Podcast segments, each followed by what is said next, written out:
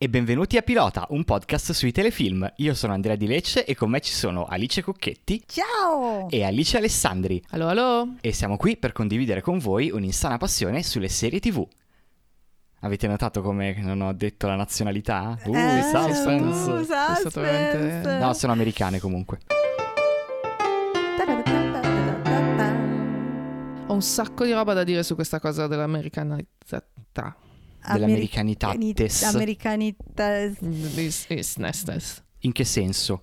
Eh, Ok, ci arriviamo, ci arriviamo. Ci arri- Ci arriviamo. Allora, il punto è che comunque sono finite tre serie grosse e io non mi ricordo in realtà eh, che, cioè, tre finali di tre serie così grosse, tutti e tre così ravvicinati e tutti e tre belli, perché anche se una delle tre serie in sé magari non, non ci ha convinto del tutto, il finale secondo me comunque fa il suo, vabbè, poi avremo modo di parlarne.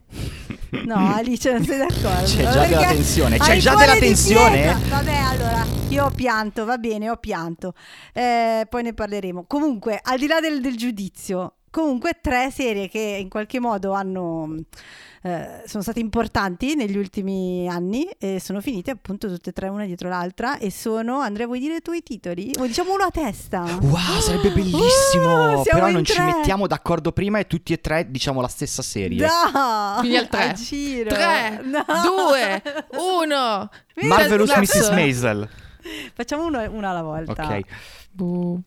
Va bene, allora, le tre serie in questione sono in ordine di da quando sono iniziate prima. Ah, Marvelous Mrs. Maisel, che è disponibile su Amazon Prime Video, è durata 5 stagioni tra il 2017 e il 2023. e io non sono preparata. Comunque, Succession è quella che è iniziata dopo. È iniziata nel 2018. È iniziata nel 2018 ed è durata 4 stagioni ed è disponibile su HBO o Sky e Now TV se Sì, ci, as- se ci ascoltate dall'Italia.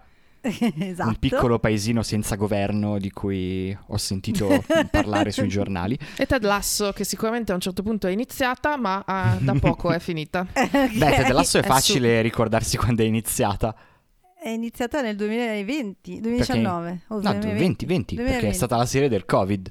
Sì, no, mi serie ricordo- del Covid. Mi ricordavo se era iniziata poco prima del Covid e poi è stata scoperta durante il Covid o è proprio iniziata durante il Covid. Non, avevo- non ho mai collegato Ted Lasso al Covid, sorry. E ne parleremo perché invece c'entra, eh, cioè c'entra col successo di Ted Lasso. Comunque è durata tre stagioni Ted Lasso. Ed è su Apple TV Plus. È sempre tipo- Allora non si sa perché nessuno vuole prendersi la briga di dire ufficialmente che è finita, ma tutti stanno facendo i post strappalacrime su- sui social, piangono, è stata un'esperienza bellissima, ci mancherà tutto, però ness- ufficialmente, ufficialmente nessuno né da Apple né dal cast né dalla produzione ha detto che questa terza è l'ultima stagione. No, non ha senso perché chiaramente... Cioè, No, a parte essere chiaramente, cioè il finale io l'ho visto tipo tre minuti fa, però, quindi non- però è tanto che si dice che era l'ultima stagione di Ted Lasso. Eh, ma mai ufficialmente, cioè, si è Chi ha iniziato... messo in giro la voce allora? In realtà io mi ricordo delle interviste di Bill Lawrence, il creatore della serie, che tre anni fa diceva io ho in mente un progetto per tre stagioni, che Sì. poi in tre anni un'idea si può evolvere, poi puoi cambiare idea e può diventare un'altra cosa, però noi ci siamo sempre basati su quello e non hanno mai fatto nulla per farci pensare diversamente.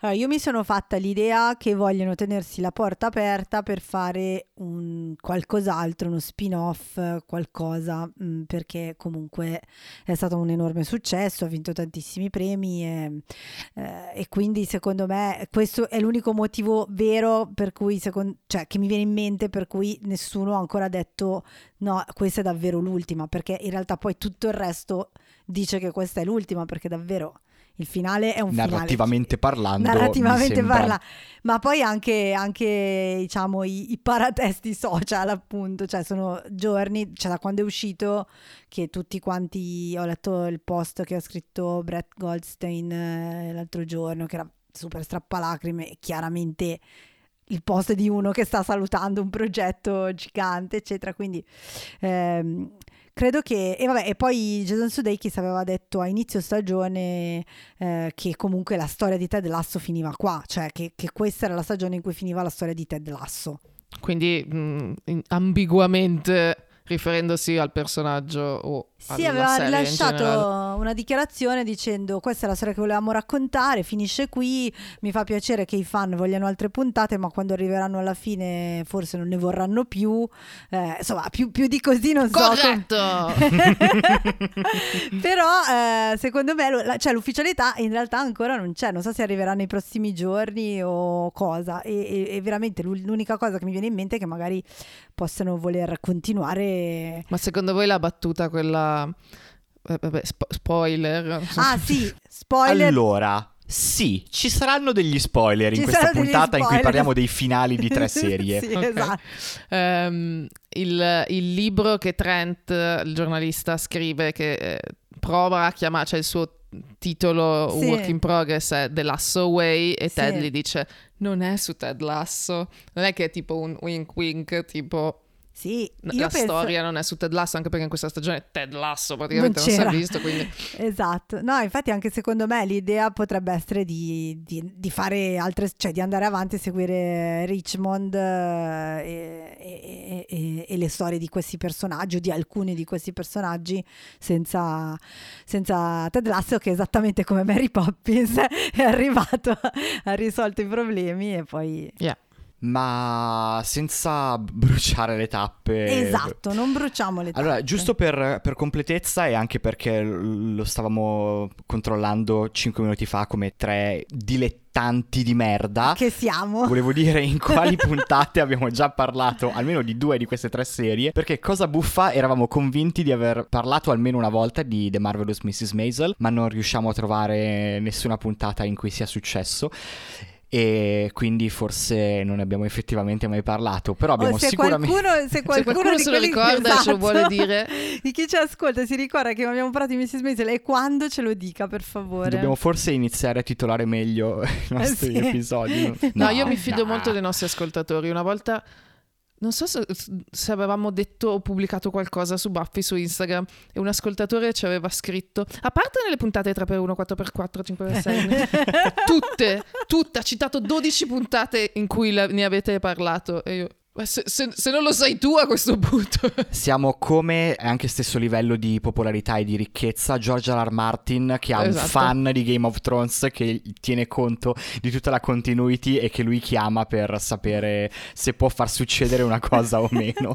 esatto, quindi teneteci in riga. invece delle Invece- altre due Di Succession invece ne abbiamo sicuramente parlato in una puntata che si intitola Hit the Rich, che è la eh, terza della sesta stagione, e di Ted Lasso ne abbiamo parlato in una puntata che si chiama in modo super eh, generico furbo Tre serie belle, che è la dodicesima della quinta stagione.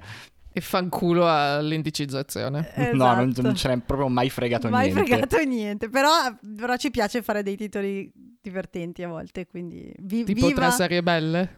No poi non in quel caso specifico ma Però altre, altre volte abbiamo avuto de- delle buone idee per dei titoli. Va bene, comunque sono finite eh, una via l'altra eh, e ehm, Quello, quello che mi piacerebbe fare, perché adoro Excel e le tabelle, è poter eh, dare dei valori numerici a ognuna di No, queste. No, no, no, non necessariamente. numerici no. Mi piacerebbe eh, pa- parlare di queste, mm, di queste tre serie e mm, di questi tre finali.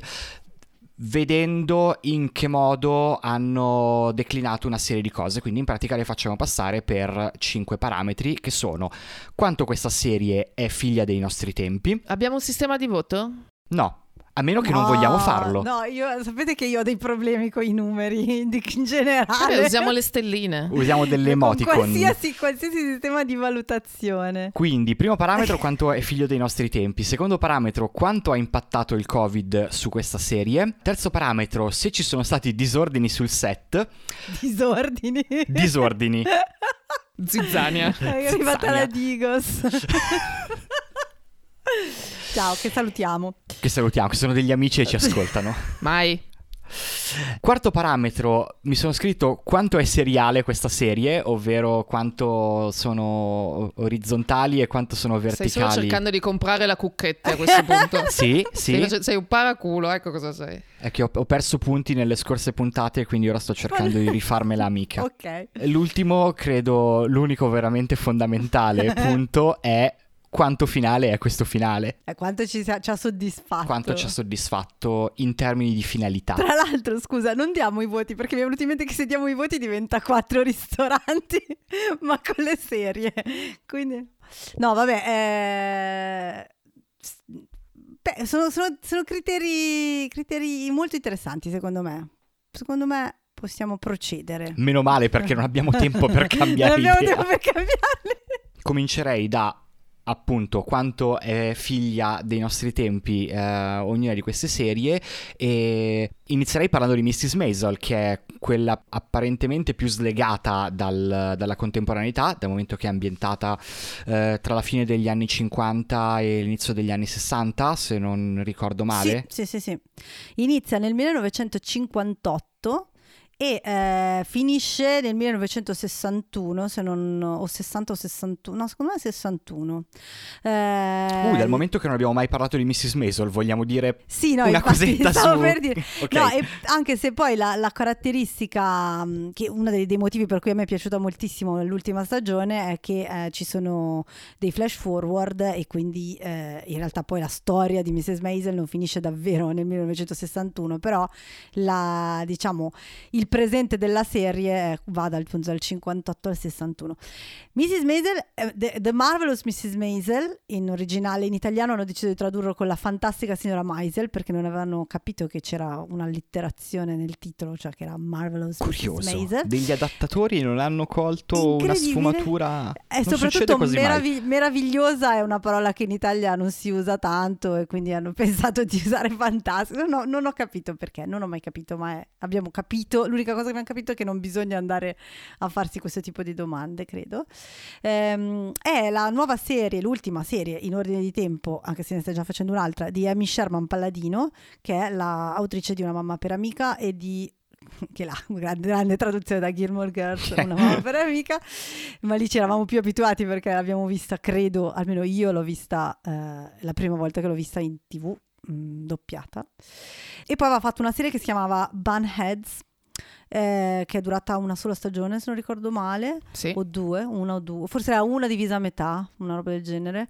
Eh, e anche questa in italiano è stata tradotta con A passo di danza, perché evidentemente non ci può essere una serie di Amy Sherman Paladino che, eh, che non viene Una tradotta. stagione 18 puntate. Sì, mi, era- mi sembra di ricordare che era stata divisa e e, mh, mandata in onda in due tranche. eh, Vabbè, comunque, poco, una stagione. La serie però è la prima che lei ha fatto per, un, per una piattaforma e non per un network. eh, Vabbè, a Bunheads era ABC Family se non ricordo male, può Mhm. essere, che comunque era una roba via cavo. eh, e, e Gilmore Girls era famosa, è stata una di quelle serie che è stata a cavallo di due network. eh, eh, non mi ricordo, era WB mi sembra prima. Dalla WB alla CW. Era la CW. Eh, come Dawson's Creek. Per Però le ultime quattro puntate dell'ultima stagione, che sono quattro film, erano su Netflix. Ah sì, quello è il revival, certo c'è stato il revival molto discusso per usare un eufemismo. Ma Noi siamo qui per parlare di Mrs. Maisel eh, che appunto essendo stata fatta per Prime Video ha tutto un altro budget anche rispetto agli altri ai prodotti che lei aveva fatto prima. E io ho sempre pensato che mh, fosse proprio su- l'espressione massima della sua poetica. Eh, è proprio una serie in cui lei ha potuto secondo me fare tut- tutto quello che lei voleva fare eh, se non al 100% al 95% eh, e quindi c'è proprio tutta la mh, tu- tu- tutte le varie, le- le- varie caratteristiche della sua, del, della- del suo stile portate all'estremo. Quindi magari c'è anche qualcuno che può non amarla per me è inconcepibile ma i gusti sono gusti È piaciuta Eh. perfino a mia madre, che salutiamo perché ci ascolta sempre e poi si lamenta che parliamo di lei. Ciao, ciao mamma di Alice. Eh, è ambientata negli anni, appunto, come dicevamo prima, tra fine anni 50 e inizio anni 60 e racconta la storia eh, fittizia, ma in realtà ispira- ha delle ispirazioni reali, eh, di una giovane moglie casalinga ebrea dell'Upper West Side che scopre che la sua vera vocazione è fare la stand-up comedian comedian, detto in, molto, molto in sintesi. Ma è comunque corretto. Sì, sì, sì. Lo scopre perché il marito che voleva fare lui lo stand-up comedian ma era scarso, la molla per la segretaria e lei eh, sbronza, va sul palco e parla a caso e fa ridere la gente molto di più di quanto suo marito abbia mai fatto in tutta la sua vita eh, e da lì eh, stringe un'amicizia, una relazione professionale che poi diventa una grande amicizia con eh, Susie Myerson, lei si chiama Midge Maisel, Susie Myerson è la sua man- diventerà la sua manager e, e l'aiuterà in, innanzitutto a imparare a fare la stand-up comedian e poi a, a raggiungere il successo. Eh, il personaggio vero della storia, veramente esistito, a cui è maggiormente ispirata è John Rivers, che è stata una delle più importanti stand-up comedian della storia. Ma dai, ma sai che non ne avevo idea? Non sapevi che era ispirato a lei? Non è mai stato detto. Allora, chiaramente Michel Palladino ha. Michel Palladino come prima ispirazione dice che è ispirata a suo padre, perché il padre di Amy Sherman Palladino faceva lo stand-up comedian. E quindi diciamo tutte le eh, eh, dietro le quinte della professione, i, mm, eh, so, i vari come, come, i giri dei club, eh, il fatto che andava anche il padre faceva lo stand-up comedian nel, nella Borscht Belt, nel, insomma, dove in, nelle Catskill dove c'erano i resort in cui andavano tutti gli ebrei ricchi in vacanza, eh, aveva un suo circuito particolare di stand-up comedian tutte queste, queste, cose qua lei le sapeva perché suo padre faceva quel lavoro lì, ascoltava tantissimi altri comici, quindi lei ha una grande conoscenza di base del, della, della, storia della, del, di questo di questa forma d'arte. Però poi in realtà eh, anche lei ha dovuto riconoscere, l'ha riconosciuto, ma non perché se ne vergognasse, ma perché eh, era evidente che aveva preso comunque, c'era l'ispirazione mh, di Joan Rivers, che è anche evidente in alcune cose molto banalmente nella, um, oltre che nella biografia di Joan Rivers, che pure era una giovane eh, di buona famiglia, appena di recentemente divorziata quando si è messa a fare la stand-up comedian, eccetera, anche proprio nell'estetica, perché il um, Joan Rivers soprattutto da giovane, quando faceva le sue prime cose, si vestiva anche lei col vestitino Little Black Dress, vestito da cocktail nero col filo di perle e ha, ha costruito, come Mrs. Maisel fa, tra l'altro John Rivers in modo molto più esplicito, eh, tutta questa sua persona sul contrasto di una giovane donna anche molto bella, bionda, ben vestita, elegante, proprio la brava, la, la, la, la, giovane donna per bene che poi dice, eh, usa tantissime cose volgari- terribili cose terribili, no, però cose, terribili, che alle, soprattutto all'epoca erano considerate sconvenienti perché parlava di sesso, parlava di usava tante parolacce che mm, vuol dire oggi è normale, ma eh, all'epoca no. Eh, e mh, mm, poi anche lei aveva avuto un rapporto di mentorship un pochino con Lenny Bruce, anche se non hanno mai avuto una storia come invece. Quindi Lenny Bruce esisteva davvero? Lenny Bruce è esistito davvero ed è stato. C'è un, c'è un film su di lui dove in cui è interpretato da, da Dustin Hoffman. Ed è girato da, diretto da Bob Fossi. Eh, un bellissimo film. Lenny Bruce è stato una, uno dei, dei, grandissimi della comunità. Come alla fine anche Joan Rivers è considerata. Io mi ricordo che eh, quando c'era una doppia puntata di Lowy eh, della serie di Louis C.K. in cui ospite era John Rivers prima perché è morta qualche anno fa, eh, era ancora viva evidentemente quando ha fatto la guest star in lui ed era proprio... meno male.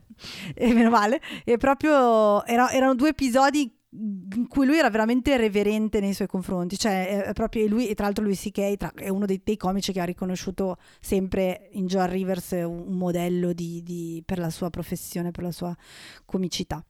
Eh, e, e, quindi niente, c'è questa ispirazione, poi ci sono altre, altre stand-up eh, comedian dell'epoca che sia un po' hanno dato ispirazione a Mrs. Maisel, sia al eh, personaggio di Sophie Lennon, quello interpretato da um, Jane Lynch, che è un po' un'altra stand-up comedy, che ha un approccio completamente diverso da Mrs. Maisel con cui si scontrano sempre.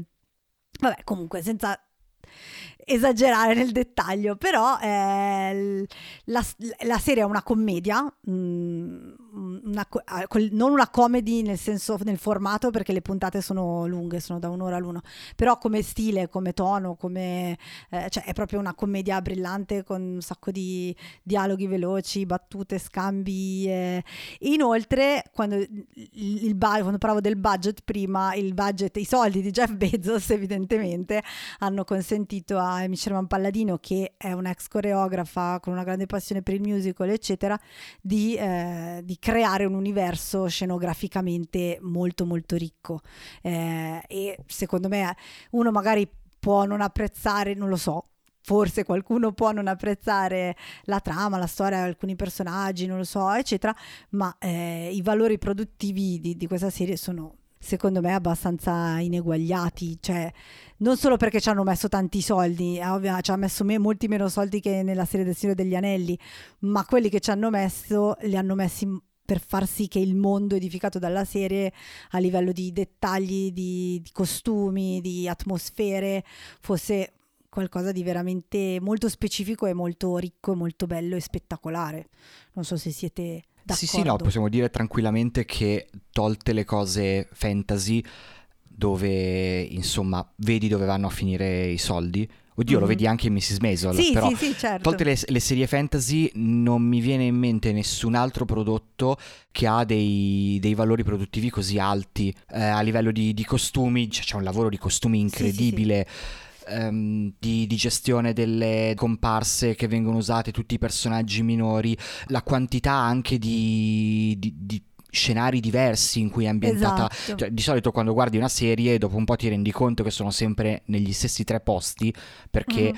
sono quelli che poi possono essere più o meno curati, però sono quelli che la produzione gli ha messo a disposizione e devono farseli bastare per, uh, per portare a casa una stagione o un'intera serie. Mrs. Maisel ogni tre minuti sono in un posto diverso. Sì, ci sono alcuni set ricorrenti, eh, ma sono anche quello è secondo me interessante perché il, nel finale finale di serie che è andato in onda, i titoli di coda mi sono piaciuti tantissimo, sono eh, semplicemente scorrono i titoli di coda sui eh, set vuoti, no?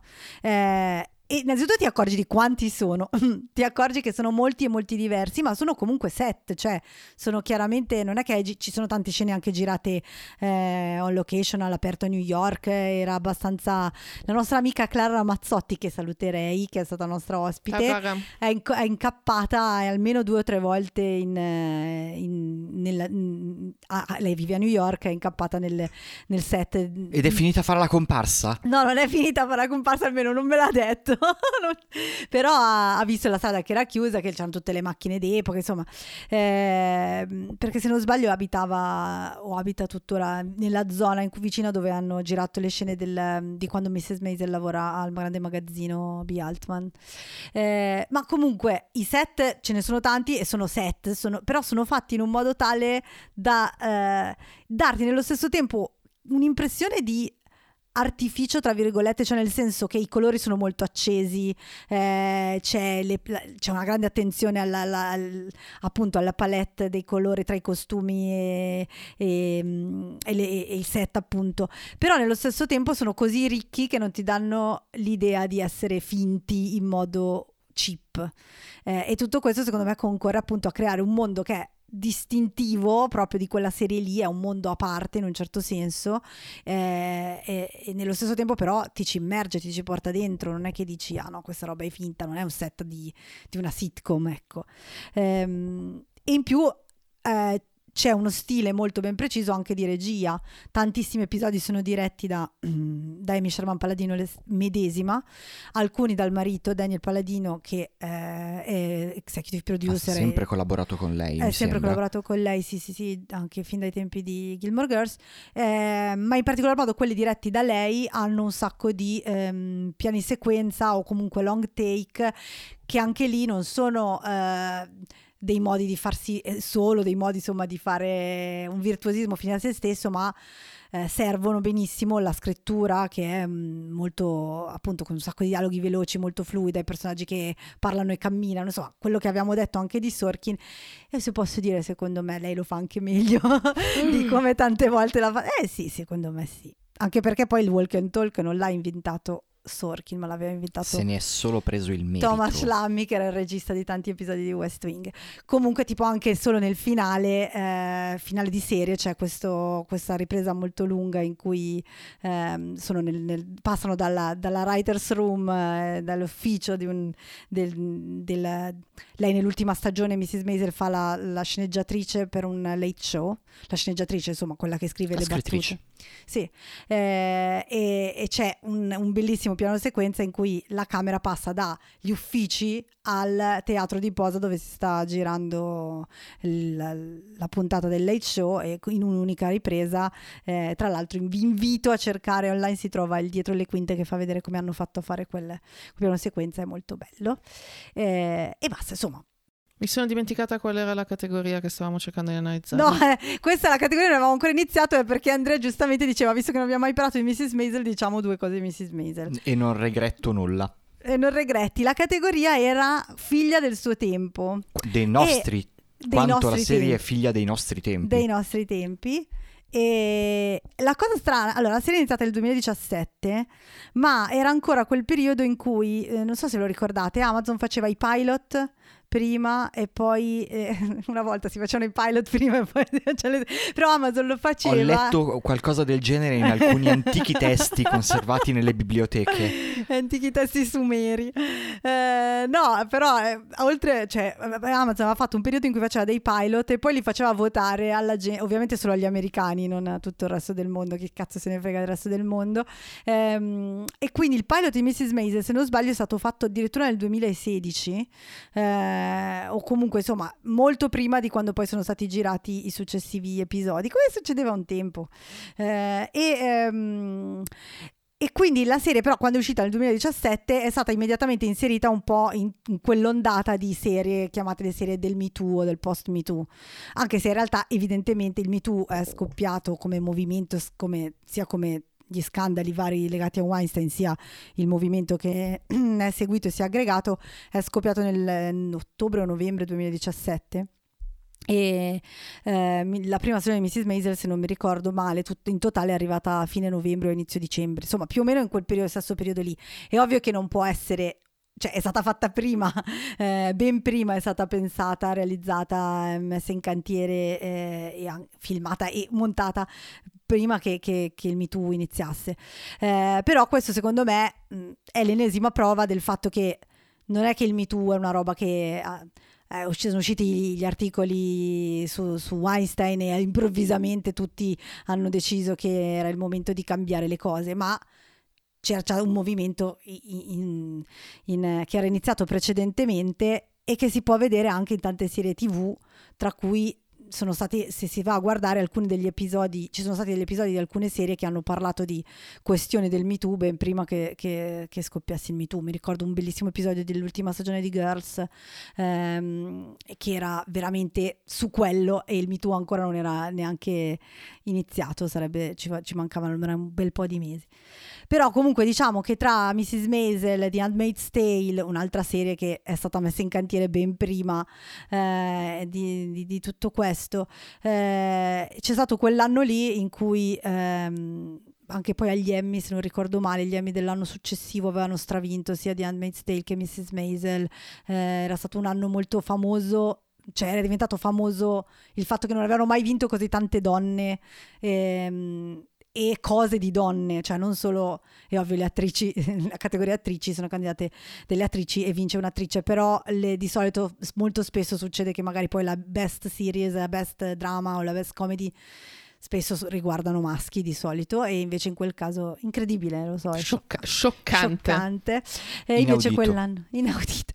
Eh, e invece quell'anno era andata così. Eh, quindi, ovviamente per colpa del Me Too per colpa, la colpa, grande colpa del Me Too. Esatto. Eh, quindi sì, comunque sì, assolutamente, secondo me in questo senso è assolutamente figlia dei nostri tempi, anche se comunque Amy Sherman Palladino è un'autrice molto mh, indipendente che sicuramente ha sempre portato avanti alcuni temi femministi, ma dall'altro lato anche mh, stata anche molto criticata su altre cose, cioè per esempio un, un problema ricorrente delle cose di Amish Palladino è eh, il body shaming costante che alcuni dei suoi personaggi fanno, ehm, soprattutto in Gilmore Girls era molto, era molto fre- abbastanza frequente che, che, eh, che, che venissero tirate in ballo delle questioni, cioè che comunque una persona non magra, non conforme in quel punto di vista venisse un po' stigmatizzata per certi aspetti, oppure ovviamente Però se simpatica posso, sidekick. in, um, in The Marvelous Mrs. Maisel l'ha trasformato in una Il- sì, esatto. mania dei suoi personaggi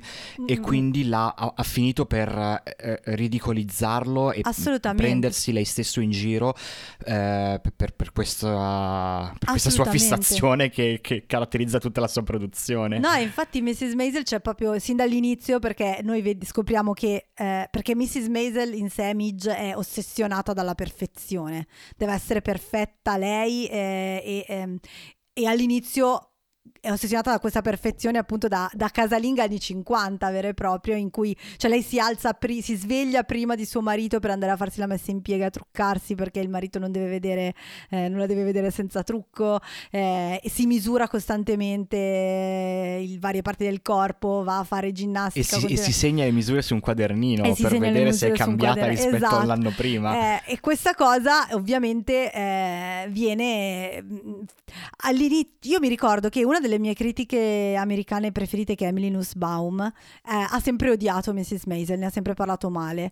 Eh, e tra, tra le motivazioni per cui diceva che la trovava insopportabile c'era questa perfezione continua. Mrs. Maisel è bellissima, bravissima, simpaticissima, divertentissima, tutti la amano, tutti immediatamente dicono che sarà una star, eccetera. No?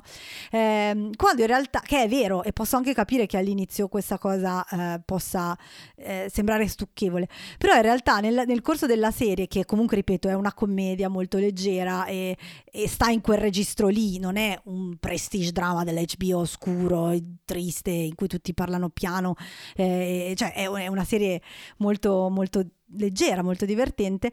E secondo me è stato progressivamente messo in, in luce come questa sua ossessione perfe- per la perfezione sia in realtà il suo fatal flow, cioè il suo difetto principale che poi la porta ad autosabotarsi moltissime volte eh, e, e insomma eh, mh, anche in questo modo criticando l'ossessione per la perfezione eh, femminile che la società tutta ha. Eh, peraltro, a proposito che parlavamo di Joan Rivers, Joan Rivers che politicamente è molto diversa da Mrs. Maisel, perché Mrs. Maisel non dice mai ma lo, più o meno lo capiamo che insomma non credo che, che voti, voti a destra. Eh, Beh, se- dall'idea che mi sono fatto io... il padre è, che chiaramente super di sinistra. chiara- eh, sì, sì, vabbè, il, pa- il padre è molto più, è molto più esplicito Sì. sulle sue posizioni, eh, ma l'idea che mi sono fatto io di Midge è che tende, non direi neanche a sinistra, tende verso il Partito Democratico, Sì, ma non le- non non è che le interessi così tanto. Però c'era, c'era una belli- nella terza stagione, mi pare, che è quella o la seconda, non mi ricordo, una delle due stagioni, forse la seconda, quando lei fa la doppiatrice, cioè quel periodo che fa, va a doppiare, le, a farla, non a doppiare, a, a leggere le fa pubblicità l'annunciatrice Rai. radiofonica. Esatto, si rifiuta a un certo punto di leggere degli annunci di Phyllis Schlafly che eh, era una politica conservatrice eh, molto molto conservatrice, quella che ha fatto fallire, quella che ha contestato le femministe, che ha fatto fallire il, il ehm, È quella su l'equivalenza cui hanno fatto la serie Mrs. America. è quella, cui- è quella interpretata da Kate Blanchett in Mrs. America. Ovviamente negli anni 50, fine anni 50 non aveva ancora preso quella piega lì Phyllis Schlafly, ma era già una politica conservatrice molto molto destra, cioè del Partito Repubblicano, ma nella vera destra del Partito Repubblicano, diceva già delle cose abbastanza inaccettabili, strenuamente anticomunista a livello della- di paranoia, eccetera, eccetera. Eh, e mi ricordo che c'era questo subplot in cui lei eh, a un certo punto, lei leggeva qualsiasi cosa perché era lavoro, non gliene fregava niente, ma a un certo punto si rifiutava di leggere un annuncio di Schlafly. No, ma la cosa che volevo dire è che ehm, invece Joan Rivers era repubblicana, era sua, una grandissima amica di Nancy Reagan eh, e, ehm, e aveva ehm, alla fine della, soprattutto della sua carriera lei è diventata famosa perché ha iniziato a fare le ha sostanzialmente inventato le cronache dal red carpet, no? Ehm, è, stata lei la Fashion prima. Police. Esatto, e poi faceva questo, questo episodio, questa serie che si chiamava Fashion Police, in cui sostanzialmente eh, quella cosa tipo que- questo vestito fa schifo, quella persona è ingrassata, Sì, è hanno brutta, sta detto male. delle cose particolarmente abominevoli negli anni. Sì, sì, sì, lei era abbastanza su questo. Lei, ma anche le persone che, cioè Certo. i co-conduttori, insomma, il tono generale, la scelta editoriale di questo programma. Quel programma dove hanno detto a Zendaya che siccome aveva le treccine su una... Sì, Cioè i dread su un red carpet sporca. eh, sembrava sporca e puzzare di patchouli. Mm, mm, mm. Sì, no, no, terribile. Devo Quel dire, programma lì. Devo dire che eh, pensandoci, allora no- Mrs. Maisel ci viene sempre presentata comunque come una persona estremamente più intelligente di così, però mm, s- non, non è che non riesco a immaginarmela una Mrs. Maisel anziana che fa un programma Eh, di questo moda. era un po' quello che volevo dire io. Cioè, comunque, negli, essere progressisti, eh, disinteressatamente progressisti negli anni 50, perché una cosa è prendersela con le persone esplicitamente cattive, una cosa è essere un attivista, cioè c'è un mare in mezzo. Essere.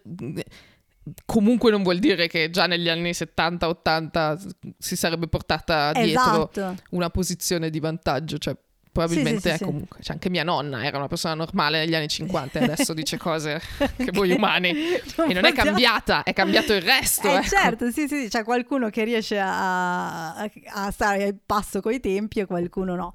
Però comunque, nonostante tutto questo, è indubbio che eh, anche se è ambientata negli anni 50 e 60 e tendenzialmente è molto non è anacronistica in quello, cioè eh, diciamo che forse è, è molto più tollerante verso la queerness, che tra l'altro anche qua un grande, una cosa che nelle serie di Amy Sherman Palladino fino a questa non, non erano mai, non c'erano mai stati, ve- a parte forse Michelle, però non, non- era sempre coded, ma non credo che, non credo che abbia mai fatto coming out. eh, Di chi stai parlando? di Michelle, si chiama Ah, Michelle? di, di, Sì. di Gilmore Girls. Il, concierge- concierge il concierge dell'albergo. di Gilmore Sì, Sì, esatto, penso nel 100, film. mi- 1000% codato come gay. Codato. Non so se... Non so se abbia ha mai, fatto, esplicitamente coming out. Secondo me nei film, cioè la- nelle nuove stagioni di Netflix, Forse sì. Eh, parlava del suo compagno, insomma, di qualcosa del E genere. invece in Mrs. Maisel c'è innanzitutto tutta una eh, sottotrama mh, con eh, quando a un certo punto Mrs. Maisel va a, fare, a aprire per il concerto per un tour di un famoso cantante afroamericano che è un po' modellato su Harry Belafonte se vogliamo che eh, a un certo punto lui le, rac- cioè, lui le racconta di essere gay eh, e, e tra l'altro lei poi lo auta eh, inavvertitamente ed è uno dei momenti più insomma anche lì più problematici della serie Ehm, e poi vabbè ehm, anche qua non fa- abbiamo detto che facciamo gli, tutti gli spoiler alla fine anche ehm, Susie viene è coded diciamo un po' non viene mai esplicitato alla fine nell'ultima puntata viene Cioè, esplicitato è, un, è un tema per...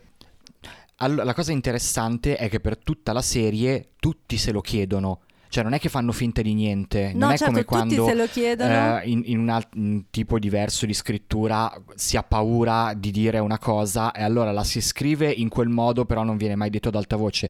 Il caso di Susie, tutti quanti si chiedono what's her deal, Sì, cioè sì, se sì. le piacciono gli uomini, se le piacciono le donne, se non le piace nessuna delle due Nessuno. cose, come si identifica lei, perché lei si, ve- si veste da uomo sì e, e poi nell'ultima puntata si, si, si lasciano un- sfuggire una cosetta. No, no, beh, c'è proprio un nell'ultima puntata c'è proprio una conversazione con eh, eh, all'inizio quando, quando Midge va a prenderla che è stata andata in, in prigione eh, e che è un po' il riflesso al contrario del- del- del- dell'episodio pilota quando è, quando è Susie a- a- ad andare a pagare la cauzione a tirare fuori di prigione Midge nel- nella- all'inizio insomma della- della fin- dell'episodio finale Midge che va a tirare fuori di prigione Susie poi e poi vanno a mangiare, a fare colazione e Susie proprio le racconta la sua prima storia d'amore. Sì, che, lei, che lei però dice essere la prima e l'unica Sì, e, e poi si, subito dopo ritratta e dice non ho mai detto di essere stata innamorata eh, sì, sì, sì. Però ecco, anche queste cose sono segno dei... Cioè, diciamo che forse nella realtà negli anni 50 magari... Non lo so se una persona come Mitch avre- non avrebbe battuto ciglio alla scop- Me lo auguro, voglio sperarlo, eh, voglio assolutamente sperarlo. eh, che ci, ci fosse, sicuramente c'erano delle, tante persone che eh, eh, erano abbastanza intelligenti da, da- da capire come stavano le cose. Però eh, magari quello potrebbe essere un attimino poco, un- filo anacronistico, non so Non lo so dire. perché mi ricordo un episodio Però secondo me è stagione- gestito benissimo, No, so è, come è gestito molto bene, non hai... eh, sì, sono d'accordo con quello che dici tu, la sensibilità è di oggi, ma il Sì. modo in cui, è- in cui succede è molto coerente con quello che immagino fosse la fine degli Cioè- anni 50. Stavo pensando all'episodio in cui fa il cameo John Waters. Sì, sì, sì, sì, sì. Che tra l'altro è a Christopher Street, dove, cioè davanti al, um, a Stonewall l'hanno girato. Ah, È non lo sapevo. sì, sì, è il parchettino davanti a Stonewall. C'è Midge che vu- vuole fare una cosa carina per Susie e allora, dando Ah, per è scontato che Susie sia omosessuale, va in questo parco che è notoriamente un ritrovo per persone omosessuali che però non lo possono dire apertamente e cerca di in modo molto comico di attaccare bottone con delle persone per riuscire a farsi consigliare dei gay bar e finisce Esatto. per parlare con, eh, con John Waters. Con John Waters che fa un cameo. E poi porta Susie in un gay bar e Susie si incazza e dice cosa cazzo mi hai portato? Vabbè, comunque. No, però quello che voglio dire è che appunto la sensibilità è sicuramente nostra, però non hai mai quella sensazione che a volte nei prodotti degli ultimi anni c'è, no, in cui una roba è inserita in modo forzato perché oggi dobbiamo parlare. Eh, secondo me hanno riuscito- sono riusciti a trovare l'equilibrio giusto. E più in generale, secondo me è molto, mh, cioè è proprio tutto il percorso di Midge a parlare moltissimo di oggi eh, e a toccare tantissimi temi di eh, emancipazione. ehm, e in questo il finale, visto che siamo qui a parlare del finale, è veramente molto bello. Io, io vabbè, ho pianto tantissimo. Io ho pianto per tutti, in tutti e tre i finali di cui parliamo oggi. Che frignona. Sì, è vero, sono molto, molto, è molto facile per me. commuo- Tra l'altro li ho visti tipo tutti nel giro di due giorni e a un certo punto ho- avevo gli occhi, ho dovuto farmi gli impacchi con la camomilla sugli occhi perché ero veramente un disastro.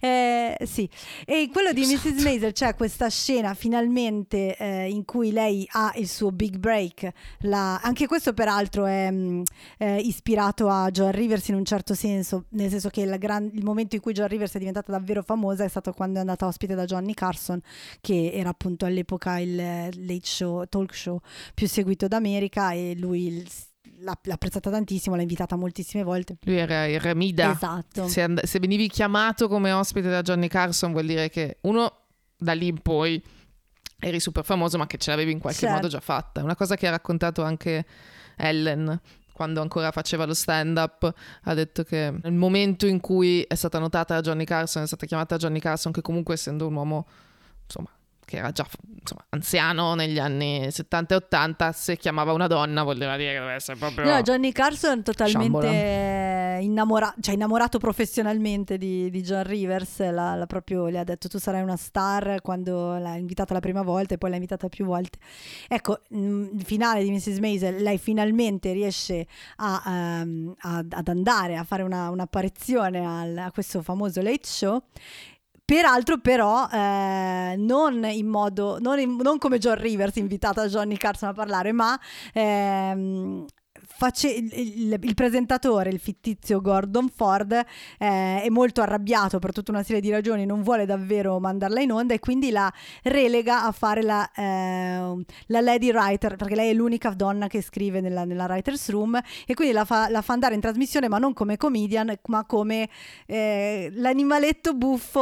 Adesso intervistiamo questa, questa strano- strana cosa, una femmina che fa la sceneggiatrice, no? Eh, e lei si prende letteralmente il microfono. Cioè, a un certo punto lei eh, si ribella, eh, c'è un momento in cui hanno ehm, quattro minuti da riempire e lei prende il microfono e fa il suo show. Ehm, e questo è secondo me molto in linea con un discorso eh, di empowerment, ma non, non diciamo quell'empowerment semplice. Eh, non è un discorso del tipo ah siete voi donne che vi dovete prendere imporre prendere il microfono ma è semplicemente un, ehm, una rappresentazione sintetica di come effettivamente eh, gli spazi generalmente le donne e in generale le persone eh, marginalizzate se li devono conquistare, non è che te li concedono, a volte te li concedono ma molto spesso no eh, e c'è un lavoro molto difficile per, per arrivarci, quindi vabbè, ovviamente ho pianto come una merda, eh, sì, è andata esattamente così, eh, però vabbè nel finale ho pianto anche per altre cose, per l'apparizione di Lenny Bruce, eh, eccetera, per tut- tutta una serie di... eh, e per il finale finale in cui alla fine si capisce quello che è, che è chiaro abbastanza da subito, ma nella serie sempre in modo sempre più evidente che la vera storia d'amore, anche se non è un amore romantico, è quella fra Midge e Susie e tutto il resto è come poi spesso è nel- nelle serie di Amy Sherman mh, Palladino le, le vere storie, le vere relazioni forti sono quelle fra due personaggi femminili e, e gli altri sono tutti dei contorni. Basta, ho parlato un sacco, non so Andrea, Tu hai veramente coperto quasi tutto, faccio soltanto una piccolissima postilla sul fatto che ehm, un'altra critica che è stata fatta di tanto in tanto a Palladino è che magari non c'è proprio tantissima eh, diversity Mhm. nei, suoi, nei suoi show, sono quasi sempre persone bianchissime e appartenenti a una classe sociale medio-medio-alta. sì sì, Esattamente come il discorso che facevo prima riguardo la sua ossessione per l'aspetto fisico, che è diventato non più una caratteristica del suo racconto, ma una caratteristica dei suoi personaggi, Mhm. anche il fatto di essere bianchissimi e appartenere a una classe sociale privilegiata è diventato parte della caratterizzazione dei suoi personaggi. E quindi nel momento in cui tu dici, oh, questi sono ricchi, sì, sì, sì. sono abituati a uno stile di vita di un certo tipo, sono abituati a frequentare luoghi e persone di un certo tipo, sono completamente dipendenti dalla, dalla da donna delle... Zelda. Sono molto contenta che alla fine si libera anche Zelda. Fine, Sì, e questo, questo diventa... A un certo punto diventa un tema di come c'è questa donna delle... pu- No, ehm, come Eh, si dice? Collaboratrice domestica, credo oggi. Cioè, è una che fa tutto, che Sì. eh, cu- cucina, pulisce, si prende cura dei figli, senza la quale loro non sono assolutamente in grado di fare nulla perché sono dei viziati di merda. Non sono autosufficienti. Non sono assolutamente autosufficienti. Nel momento in cui tu dichiari questa cosa e diventa parte del, del racconto, diventa una cosa che ti fa ridere, che non ti dà più fastidio, come per esempio a me ogni tanto dava fastidio in Gilmore Girls quando ehm, loro venivano descritte come delle persone appartenenti alla working class, che palesemente non era working class. No. Ma Però non, è- non addentriamoci in Gilmore Girls. No, Quello che volevo, che volevo dire è soltanto che ho visto nascere in, ehm, in Palladino anche un pochino di, di coscienza di classe che non, non penso di aver mai visto in altre cose sue. Questa era una domanda che volevo fare, tra l'altro. Cioè, una roba che mi è venuta in mente prima quando parlavamo è figlia dei nostri tempi. E l'impressione che ho avuto io guardando le prime due stagioni, che ovviamente non sono l'interezza del percorso del personaggio, quindi no- non ho idea, Mhm. era appunto era un po' una provocazione forse che volevo lanciare, dove nella prima stagione lei è ancora totalmente molto viziata, se volete, dal privilegio Sì, di sì, essere sì. di una famiglia super per bene. Non, vorrei- non- non saprei dirvi se è molto ricca, però diciamo ben Beh, messa. allora, il padre è un, è un professore universitario in un'epoca in cui Sì. essere un professore Sì. universitario significava E poi uno dopo si status scopriva, sociale. che, si scopriva che la madre in realtà era figlia di una famiglia super ricca Esatto. e gli davano, gli davano dei soldi. e anche il suo, suo marito, ex marito, comunque era da una Sì, famiglia. sì, insomma, sì. Avevano un signor appartamento in un signor quartiere. Lei comunque non aveva lavorato un giorno in vita sua, eccetera, eccetera. E anche il, ehm, dimostrava costantemente privilegio anche nella sua ossessione con la perfezione. Perché di per sé è un lusso Certo. potersi dire "Mm, adesso mi misuro tutti i giorni, cioè, queste robe qua. E la seconda stagione addirittura faceva vedere che passava l'estate nelle Catskills, nei, Due mesi. due mesi del- ne- negli hotel con piscina, eh, con altre persone super, super, eh, al- insomma, benestanti, di una borghesia alta. E questa era sempre una roba che un po' rendeva il suo andare nelle, mm, nelle bettole a fare la stand-up comedian quasi un gioco, no? All'inizio. Sì, il sì, vezzo di una persona Esatto, ricca cioè- che vuole, che va a fare un safari nei quartieri poveri. Esatto. Sì, diciamo che in realtà... eh, allora... Che eh, comunque è una f- discussione molto interessante oggi, Sì. dove c'è un attimo di awakening su questa faccenda del, del privilegio della classe. Io, cioè, lo, lo ripeto, ma perché secondo me è sempre importante, il tono resta sempre un tono di commedia leggera e non è che si va davvero a... scar- eh, insomma, Eh, però effettivamente anche in quello c'è un... Innanzitutto a un certo punto non sono lei deve mantenere i suoi genitori perché poi una cosa bellissima di, di Mrs. Maisel è che il suo percorso, che io ho sempre amato tantissimo della serie, la sua scelta, che poi è quella di io scopro che so fare fa- questa cosa e che questa è la, la, cosa che mi rende felice e basta. Io devo fare la stand-up comedian, che è una cosa assurda, come le dice anche Lenny Bruce, che idea è, però è vero, a volte, a volte capita, eh, quindi anche, anche, problematica a volte perché lei mh, perde delle, può perdere delle amicizie, ritrovarsi da sola, tutta una serie di questioni che vengono esplorate nella serie. Questo suo percorso però di eh, a, scoperta di se stessa e di desiderio di eh, ascoltarsi e diventare davvero chi si vuole essere è contagioso perché poi si contagia a tutti gli altri personaggi.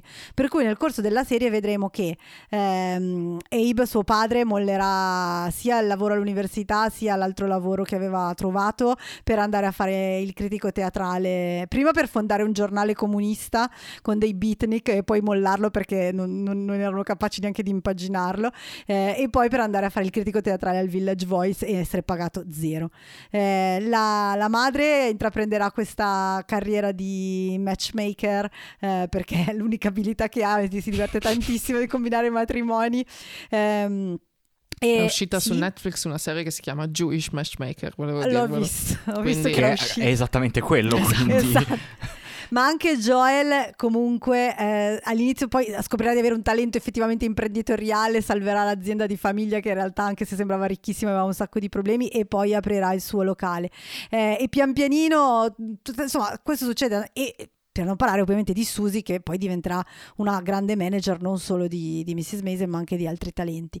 Quindi però in realtà ci sono dei punti nella serie, non, non è mai messa, cioè non è che mai lei rischia di finire sul lastrico eh, per strada senza soldi, però eh, ci sono dei momenti in cui sì, perché tipo c'è un momento in cui Susie, che poi Susie ha un problema di gioco d'azzardo e eh, gioca tutti, tutti, i soldi che aveva, eh, che aveva guadagnato per Midge, insomma ci sono sono dei momenti in cui si parla di soldi, non, ripeto, non c'è mai un momento in cui lei rischia di finire sul lastrico, però eh, a un certo punto anche lei si rende conto che eh, deve stare attenta. Eh, anzi, se non sbaglio, nella quarta stagione c'è tutta una cosa in cui si mette a fare degli schemi con il lattaio, il macellaio, perché non ha i soldi per pagarli e quindi fa tutti dei, dei giri strani per farsi dare le cose a credito.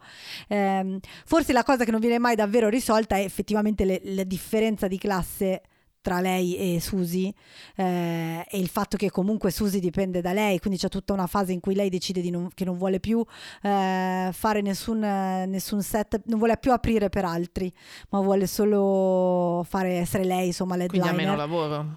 Esatto, eh, e, mm, e a un certo punto viene detto eh, Susi, di, cioè Susi si inizia a prendersi altri clienti, lei si incazza e Susi a un certo punto gli dice oh zia, tu non, puoi, tu non lavori, zia le dice proprio, tu non lavori, io dipendo da, dal tuo lavoro, se tu non vuoi lavorare va bene, io sono la tua manager, ti sostengo, ma devo trovare qualcun altro perché sennò... Eh, quindi anche lì non è in modo mai approfonditissimo, però secondo me tutte queste cose ci sono.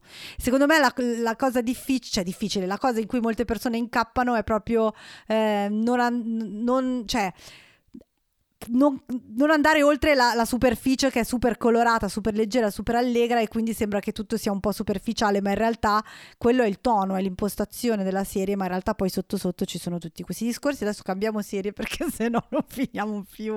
Ok. Allora, la prossima serie um, è Succession e mm, come dicevamo prima, ne abbiamo già parlato in un'altra puntata, però faccio proprio una velocissima panoramica. Di cosa parla Succession? Parla di un, uh, una famiglia um, palesemente ispirata alla famiglia Murdoch, in cui c'è un uh, capofamiglia, un patriarca eh, che è un magnate della co- telecomunicazione, quindi possiede giornali, televisioni, parchi giochi, parchi giochi, sì, un po', un, po', un po' Murdoch, un po' Disney. Esatto. E tutto ruota attorno al fatto che questo patriarca, interpretato da Brian Cox di anni 80, non vivrà per sempre. E, ehm, e, quindi ci sono questi quattro figli, in realtà tre più uno, che, che, che iniziano a domandarsi quando, quando, verrà il loro turno, quando potranno succedere al padre. Sì, tre più eh, uno perché a uno non gliene frega un cazzo. È strano, cioè non è che non gliene freghi, ma ha deciso di intraprendere un, un percorso diverso. E la cosa bella di questa serie è che sono tutte quante persone assolutamente spregevoli. Sì, sì, sì, ne avevamo parlato a lungo quando abbiamo fatto la puntata su Succession e per rispondere alla tua domanda su questa serie è una serie eh, segno dei nostri tempi, sì, moltissimo, ma ti, secondo me il mio punto di vista è che il, fat, il, il segno de, dei tempi di questa serie è che noi guardiamo questa serie e non abbiamo ancora bruciato tutto e fatto la rivoluzione di sotto il capitalismo. Questo è il vero segno dei tempi. Vabbè, non l'ho detta bene, ma spero che si sia capito cosa volevo dire. Secondo me l'hai detta bene. E, come dire, sì, è una, è una, serie che palesemente parla di turbocapitalismo e di, di, come questa cosa sta distruggendo il mondo in cui viviamo. Prende in esame tutta una serie di, di comportamenti assolutamente deplorevoli e super tossici che oggi vengono identificati come deplorevoli e super tossici, ma se li avessi raccontati eh, vent'anni eh, fa eh, potevano passare per eh, il comportamento fico di un, di un, grande uomo d'affari che magari è vero che non si fa scrupoli, però baby, questo è il mercato e bisogna guadagnare. Sì, è proprio una serie sui ricchi, su quanto fanno schifo i ricchi eh, e... Mh, mm, Credo che e... questo sentimento non sia mai stato forte come in questi anni, nonostante non abbiamo ancora dato fuoco a niente, te lo riconosco. No, no, no, il fatto è che allora eh, la serie ha un sacco di, di, è una serie scritta benissimo, oltre a essere recitata benissimo e mh, mm, con un impianto stilistico anche qua molto, molto efficace e molto collegato con, eh, con quello, cioè esattamente come i piani sequenza e le scenografie di Mrs. Maisel sono esattamente il modo in cui va raccontata quella storia lì. Il, lo stile un po' mockumentary, diciamo, sempre un, che sembra sempre insomma che eh, tutto quello che vediamo in Succession sia ripreso da qualcuno con una telecamerina nascosta più o meno, eh, è assolutamente mh, funzionale a quello che vuole raccontare. Eh, fanno delle cose orrende, eh, non solo sono delle persone orrende e tra di loro sono totalmente incapaci di essere, eh, non dico oneste, ma anche dirette, eh, non sanno esprimere alcun sentimento, non, sono narcisisti a livello patologico, credo, cioè comunque eh, nel finale, ancora una volta come parliamo nel finale, eh, hanno una possibilità di eh, ottenere quello che vogliono lavorando insieme e perdono tutto tutti perché non sono in grado di accettare eh, che uno di loro formalmente sia il capo dell'azienda. Ehm, quindi sono delle persone mm, totalmente, boh, non lo so, psicopatiche eh, o sociopatiche quantomeno.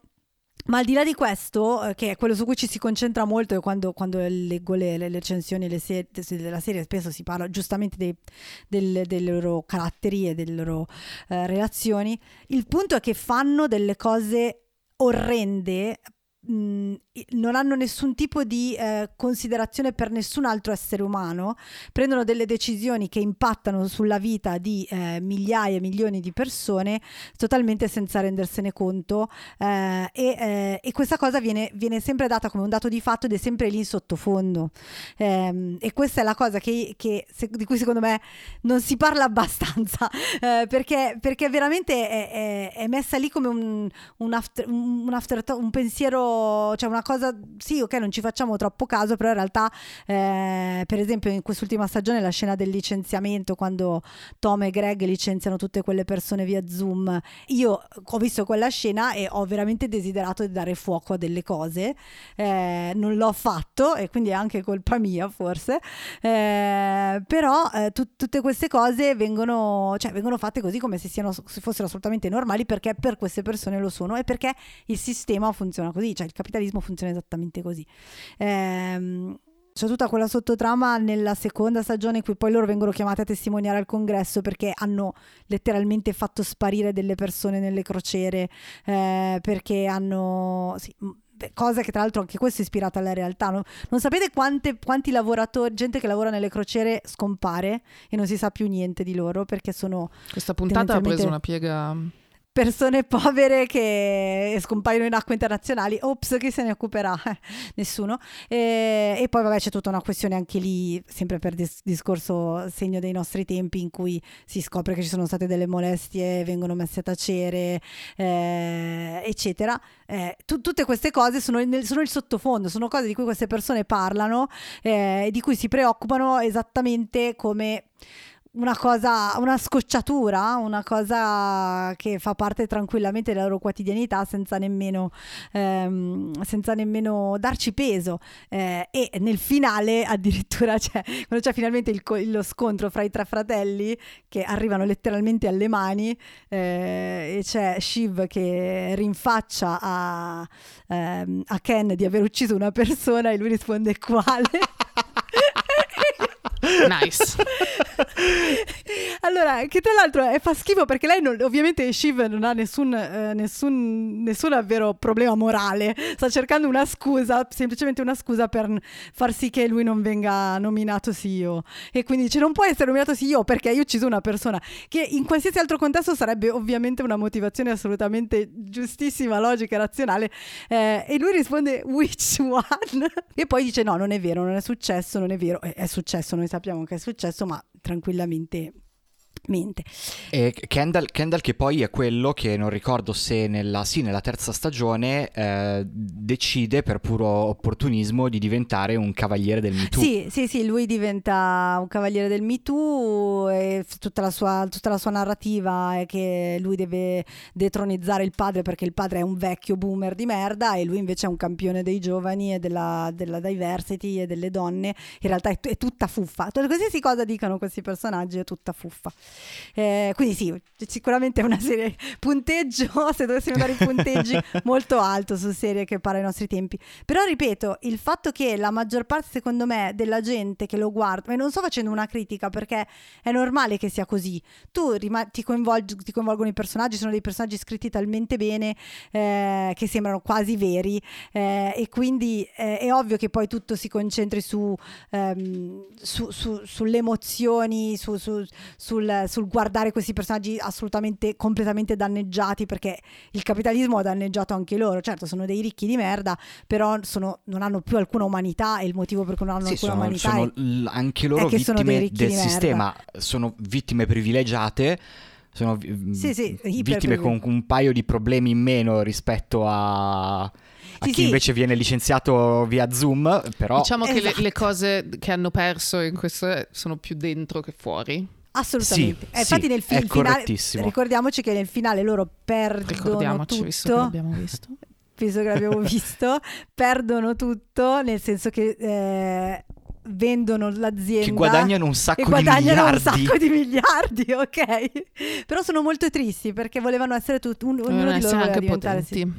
volevano ma no lo sono comunque lo sono comunque perché sono dei ricchi ricchi, ricchi in modo sì, non possono più ricchi... licenziare nessuno adesso ma secondo me sì, no, costruiranno qualche, delle aziende secondo me diventano domestico. tutti come Jennifer Coolidge in The White Lotus. Sì. comunque praticamente la fine di Succession è l'inizio di Schitt's Creek questo mi state dicendo. No, no perché no, sono no, ricchissimi. perché, no perché no no ma Creek magari ma magari No, no, no, no, loro sono... E ho letto delle, delle discussioni in questi giorni che veramente mh, ci sono... Poi si sono creati team, no? Cioè chi era team Kendall, chi era team Roman, chi era addirittura team Shiv. Cioè che te, persone che tifavano perché questi personaggi eh sì, perché, allora, avessero sì, il potere. Questa in realtà è una cosa molto perversa, ma che parla della qualità della scrittura. Certo. Loro s- sono as- de- de- delle persone ripugnanti, però non puoi fare a meno eh, che a un certo punto iniziare ad avere delle, delle simpatie e delle antipatie. Poi, chiaro, fai un passo indietro e ti rendi conto che tutti quanti andrebbero torturati a morte però quando sei all'interno della storia è inevitabile avere dei... qualcuno che ti sta più simpatico di qualcun altro. Il problema è che quando poi quella diventa la lente attraverso cui leggi sì, la serie. Sì, sì, io ho letto allora... comunque gente che, si che, era molto triste perché non aveva vinto il suo. Quando invece il finale è meraviglioso perché è bellissimo, eh, anche per il fatto che tutti e tre finiscono, tutti e quattro, fine anche con, eh, non si sono mossi di un passo, cioè finiscono esattamente come hanno cominciato eh, e, eh, ed è ovviamente la sintesi del fatto che non sono totalmente incapaci di relazionarsi di, di, con se stessi, con gli altri, di avere un qualsiasi tipo di, di, sentimento umano e quindi finiscono dopo, dopo, quattro stagioni a brigare, a fare cosa e cosare, eh, finiscono esattamente allo stesso punto eh, in cui erano inizialmente. Però sono tutti e tre delle... Io, a tutti e quattro perché anche Connor però vabbè, tutti e tre i tre, i tre diciamo i tre in gioco voglio sottolineare che sono tutti e tre delle merde. Lo so che c'è gente che ama Kendall, è una merda anche Kendall. È su, quello, merda... su quello secondo me dobbiamo tornarci perché Sì, c'è così torneremo. tanto da dire su Succession. Cioè, vuol dire, il finale, quello che se ne esce, che ne esce meglio forse è, è Roman, che è il peggiore di tutti, che, un- che- che forse è semplicemente quello che riesce a, che, che dimostra dei sentimenti. Però ho visto gente che, che faceva, che a proposito che parlavamo di empowerment con Mrs. May, dicevano, ah sì no, Shiv è un'eroina empowered, ma siete matti, siete tutti matti. Basta. Terza serie? Ted Lasso. Eh, Ted Lasso. Ted Lasso secondo me è un caso un po' particolare di figlio dei nostri tempi, nel senso che, allora, dal- all'inizio soprattutto si è posto in una, come serie, in un mood di bontà, gentilezza, accrescimento personale, di miglioramento, di kindness, di volemo se bene, che è assolutamente antitetico con l'universo in cui ci muoviamo in questo momento.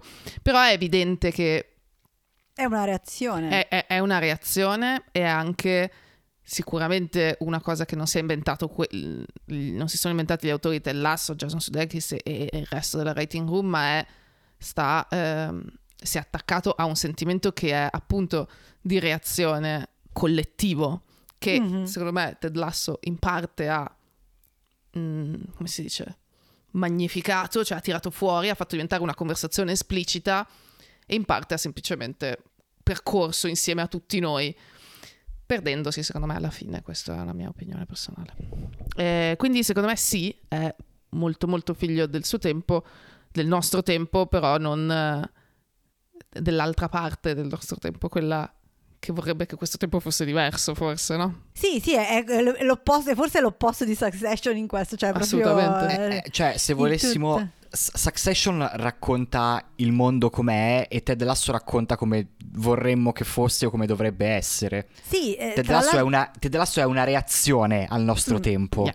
è una reazione ehm, ed è molto mh, programmatico in questo e soprattutto in quest'ultima stagione secondo me è stato evidente ed è, eh, sono d'accordo con Alice che mh, sia, non, sia, non sia riuscitissimo.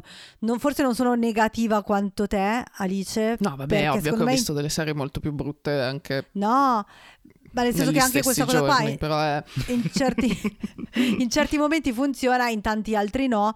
ehm, Sembra un però po' è proprio finto. programmatico. Sì, cioè- programmatico non so se è un modo per dire finto, cioè nel senso... Sì, no, nel senso che decidono di fare quella roba lì, Esatto. decidono, ok, tipo, Una cosa- dobbiamo affrontare l'omosessualità nel calcio, affronti- affrontiamo l'omosessualità Esatto, nel c'è una calcio, cosa che ho cioè- notato in tutta la stagione, man mano che andava avanti, sicuramente nelle ultime puntate, probabilmente, a- anche se non l'hanno mai detto, sapendo che erano le ultime puntate, c'era un po' questa voglia di, ok, strizziamo tutte le cose che un po' erano aperte, che avevamo, caviamoci fuori qualcosa.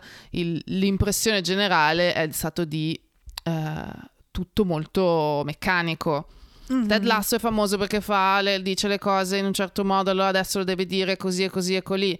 Ehm, una cosa che mi è molto molto dispiaciuta in questa stagione è come il protagonista, che era effettivamente il motore del cambiamento e il portatore di questa visione del mondo all'interno di contesti in cui era inaudito e per lungo tempo anche respinto e rifiutato. In quest'ultima stagione e negli ultimi episodi in particolare non era non, non- non lo faceva più, che- era come se avesse già finito di fare tutto quello che doveva fare sta- e, si- e seguivamo solo l'effetto di Ted Lasso su- sulla storia.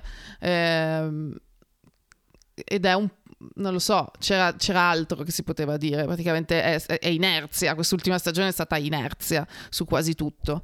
E ha perso un po' il- il- la roba che lo rendeva molto molto interessante, cioè aver trovato un angolo su argomenti anche banali o argomenti diciamo atipici per la televisione, tipo il calcio, ehm, che lo rendeva un'occasione per parlare d- di noi come esseri umani e delle nostre relazioni e di cosa rende la vita migliore o più interessante, insomma, senza ingigantirlo, però un po' il senso era quello lì. Nell'ultima sì, sì, stagione erano talmente co- col binario avviato sul fatto che bisogna essere tutti buoni, volersi tutti bene, tenersi tutti per mano e kumbaya, chitarrini e via, che non, non hanno affrontato nessuno, niente, non hanno detto niente, niente che non avessero già detto al- tutte le altre stagioni. Tutte e due, vabbè, non sono cento, però... No, infatti nella seconda stagione che era stata la più criticata, uh, mi ricordo... Prima della terza, la... intendi? Prima della terza, sì, no, nel senso che la prima stagione era stata quasi universalmente amata, mi pare. Nella seconda stagione già c'erano state delle, delle, critiche e invece io avevo trovato molto interessante il fatto che le critiche erano quasi tutte perché non, sembra che non si sta andando da nessuna parte, no? Perché poi un pochino Ted Lasso ha quella formula lì che ti, eh, ti, fa credere, tra virgolette, che sia una serie sportiva, per, però in realtà se ne frega della, totalmente della dinamica da serie sportiva, per cui eh, ci sono delle partite, ci sono dei match. Poi in quest'ultima stagione, peraltro, un pochino di più rispetto alle prime due. Altalenante, diciamo. Però invece nella seconda, a me io avevo apprezzato che si andasse a esplorare anche le contraddizioni, cioè ehm, di questa positività. Eh, estrema, cioè Ted Lasso si scopriva che eh, era una persona che comunque aveva tantissime cose irrisolte dentro di sé, esatto, irrisolte e che sì, tante cose si possono risolvere con la gentilezza, ma tante altre no. E che lui comunque eh, faceva una scelta cosciente costantemente di, di, di, prendere quella strada lì, al punto sì. che ehm, spesso soffriva del, della fatica di fare, quella, di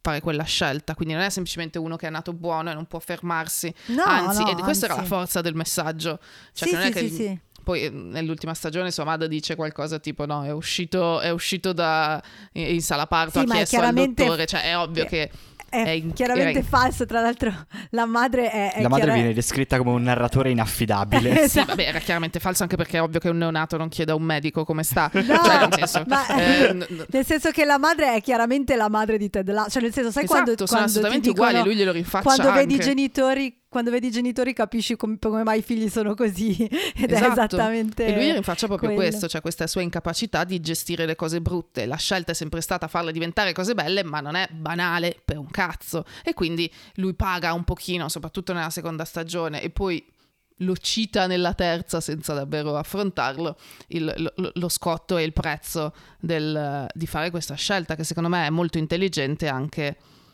uno, appunto, inquadrarlo come una scelta e non come, vabbè, lui è fatto così. Mm-hmm. Eh, sì, sì, sì. E due, di non farlo sembrare semplice perché non lo è. E quindi tu lo guardi e dici, vabbè, dai, questo è fatto. Cioè, guardi il Signore degli Anelli è uguale. Sì, l'elfo salta fortissimo, bravo. e, questa, e, secondo me in questa terza stagione sta roba se la sono persa, no, sono proprio persa. Ah, e a proposito di sport, scusatemi, lo dico subito, non guardate Ted Lasso se sapete qualcosa di calcio che è stato un incubo guardarlo con no, Yuri. No, questo rischio non esiste. Nessuno di noi ha questo problema. Voi, vabbè, voi lo conoscete, Yuri non parla mai quando guardiamo la tv, mai, non dice mai niente neanche dopo. Eh, non è stato zitto un attimo durante questa stagione. Eh. Eh, gli allenatori o vengono esonerati o non se ne vanno dopo l'ultima partita. Io ho detto, Yuri non mi cioè, se se ne vuole andare cosa fanno? Vabbè, lo legano allora, nello spogliatoio. Posso, ma che cazzo me ne frega? Posso dire, allora io non voglio, sai che no, non vorrei mai dire nulla contro Yuri, però è una serie in cui un tizio che non sa niente di calcio e faceva l'allenatore di football americano viene mandato negli, in Inghilterra e riesce a portare una squadra di, di sfigati a quasi vincere eh, la, la Premier League. League. Non è esattamente realistico, League non è esattamente il realismo, non è la sua cifra. No, però poi ci sono cose come il programma, cioè a un certo punto è, oh, questa stagione molto più delle altre, cioè se nella prima stagione il fatto che lui fosse un pesce fuor d'acqua era in realtà il punto, cioè sì, non sì, solo sì. lui è stato chiamato lì per farla fallire questa squadra intenzionalmente dalla proprietaria, non ha funzionato meglio e il fatto che lui non fosse parte di quel mondo che come sappiamo da, dal fatto che ne siamo circondati è un mondo abbastanza di merda, in realtà fa parte di... In questa terza stagione ci sono delle stupidaggini nel mondo del calcio che sono ingiustificabili, cioè il programma televisivo che fanno vedere costantemente, che ha tra l'altro il logo copiato da quello di di Sky, Sky È un programma inglese con tre commentatori inglesi che parla della Premier League inglese, si chiama Soccer Time, tipo. Non chia- football, football si chiama in Inghilterra. Cioè dici, siete scemi? Siete scemi? Ho è capito che pensate che americana. lo guardino gli americani, ma... Questo- questi No, sono vabbè, errori ma- del cazzo, cioè non non ce l'ho, a me non me ne frega niente. Però quello c'era fin dall'inizio e, Vabbè, e allo- non ci ha ah. dato... e- No, quello che voglio dire, no, quello che stavo dicendo è che non ci ha dato particolarmente fastidio all'inizio e ce ne accorgiamo di più adesso quando la serie diventa più debole, cioè è normale, spesso un- delle cose quando... Sospensione quando- dell'incredulità accede quando Esatto. i- inizi a non avere più cose che ti distraggono.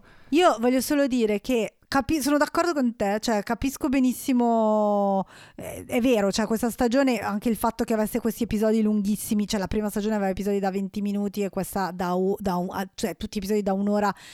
Capisco che c'erano tanti personaggi, ma spesso veramente non erano giustificati. Keely è- era in una serie a parte. Anche Nathan tanto era si in una serie a parte, cioè... Nathan non ha avuto un- davvero una risoluzione, secondo me. Nathan perché- ha avuto una risoluzione off screen che è Sì, pure esatto. peggio. Cioè è E- cattivo, non compare per due episodi e diventa torna che buono. è buono. Eh, diciamo, sono tut- tutte delle cose assolutamente, cioè è tutto vero e sono d'accordo che questa stagione non sia, non sia riuscita. Eh, ciò nonostante comunque l'ho guardata con piacere, lo so, questa contraddizione, eh, perché c'erano dei momenti, innanzitutto c'erano dei momenti in cui eh, ogni tanto usciva fuori una singola cosa che mi ricordava il Ted Lasso che funzionava eh, e, e quindi dicevo ah te va allora sono ancora capaci. Eh, e poi più in generale ma questo probabilmente è una perversione mia mh, mi rendo conto questa idea che ogni eh, cioè dobbiamo evitare il conflitto a tutti i costi cioè i conflitti vengono continuamente evitati e in questa stagione più che mai, no? Dopo che nella seconda invece un pochino c'erano andati dentro, anzi particolarmente con la storia di Nate, in questa ogni volta che c'è un conflitto che sembra che si stia eh, per accendere, viene disinnescato, tranne quando riguarda Rupert, che è il cattivo, il vero villain assolutamente irredimibile. Eh, c'è stato un momento in cui sembrava che lo volessero far redimere, grazie a Dio no, perché eh, se, se lo redimevano mi incazzavo. E, mm, oppure, vabbè, la storia d'amore che ha Keely con, con Jake, Jake, Jack, Jack. Jack, che si rivela essere una stronza pure lei, va bene. In quanto ricca. In quanto ricca, esatto. Eh, però anche Rebecca è ricchissima e non è stronza. Però era Però povera è, forse. div- è diverso, è diverso. E quello che voglio dire è che questa cosa che ogni volta che c'era un possibile conflitto, non so, eh, Jamie scopre che Roy e Killy si sono lasciati, sembra che sia per andare dietro a Killy e invece no, va da Roy eh, e, diventano, e poi diventano amici. Oppure adesso non mi, sembra che la, la scoperta che uno dei giocatori di cui non mi ricordo il nome è gay possa Colin. creare problemi. Colin, grazie. E invece no, tutti ovviamente sono super supportive. Ehm, è una cosa che è sicuramente stucchevole, ma nello stesso tempo l'ho trovata rinfrescante perché proprio perché era così insistita, cioè perché era proprio la scelta di dire "Vi- facciamo una cosa, facciamo vedere come dovrebbe andare sempre e lo facciamo sempre. Questa cosa sono d'accordissimo e mi ha ricordato tantissimo Hollywood di Ryan Murphy. Mm, in cui lui a un certo Esatto. punto dice la realtà è un'altra, non me ne fotte niente, ci sono 8 miliardi di serie che raccontano la realtà, io invece vi racconto una storia in cui le cose per una volta vanno bene. Poi ha- sono d'accordissimo con tutti i limiti che, che abbiamo, che, che ha questa stagione, che abbiamo detto finora, e probabilmente ce ne sono tantissimi Sì, altri. no. Però da un certo punto di vista a me non ha dato fastidio, mentre mi aveva dato un po' fastidio in, eh, in Hollywood, eh, ne abbiamo parlato in una Sì, sì, puntata, sì. andatevela a cercare. Eh, mentre, mentre in Hollywood un pochino mi ha fatto storcere il naso, qui mi sono detto, ma sì, cazzo, ma dai, ma guardiamo per una volta una storia in cui le cose, in modo per quanto poco realistico, vanno a finire bene. In cui le cose si risolvono per il meglio. Ma infatti io Cioè, non de- credo che sia, cioè il, il mio limite con questa stagione, il limite della stagione con me, non è il... Giusto, diciamo le cose come stanno. Eh, non è il fatto che sia eh, poco realistico che c'è l- l'epilogo finale, che forse è un sogno, mi sono posta questa domanda, però vabbè, l'epilogo finale in cui tutti si tengono per mano e corrono verso il tramonto con i petali di rosa che cadono è un problema. È ovvio che l'ho guardato e ho detto... "Mm, Oh, fantastico. Figurati se non incontrava il tipo per strada di cui si era innamorata sei mesi fa. Figurati se non... Pine, bravissimi. Ehm, E va bene, finisce tutto bene. Sono anche contenta. È proprio che non suonava genuino questa stagione, non su- suonava messo lì perché ci aspettavamo che facessero quella cosa Sì, lì. sì, sì. Dove No, no, certo. invece, secondo me, potevano continuare a costruire su dei temi. Cioè, tutta la storia di Nathan non l'hanno mai più affrontata. Cioè, il fatto No, che lui nella No, stagione no, hai- scorsa... hai- su questo hai ragionissimo. Quello è cioè. infatti secondo me la cosa, se, se proprio dev- dovessi individuare il maggior difetto veramente abbastanza imperdonabile, secondo me è quello lì. Ma Cioè, non tanto che lui cambia idea, che si rende conto che Rupert No, è no. cattivo, ma il fatto che fosse sbrocca- sbroccato dal giorno alla notte nella stagione sì, precedente, improvvisamente sia diventato capelli bianchi. Cioè, è quasi una parodia. Cioè, gli siano venuti i capelli bianchi all'improvviso per la rabbia del- dell'essere stato trattato male. Ah, no, no, no. Ehm, e tu dici, ok, allora come affrontiamo una persona che è cambiata? Come fa Ted Lasso a affrontare quella roba lì? Invece non l'affronta, va avanti, tira dritto. Le, le robe romantiche, eh, non lo so, non... Sì, non sì, no, c'era. ma sono e devo dire delle battute d'accordo. orrende. Cioè, la comicità quest'anno era, cioè questa stagione era 5 minuti di uno che non riesce a aprire la porta e uno che gli dice devi, devi tirare invece stai spingendo. Persona- due personaggi mai visti. Cioè, era tutto così, c'era anche, era molto cheap la parte eh, di battute, di comicità, vera- cioè di g- gag. L'ho trovata Sì, sì. super cheap, super prevedibile.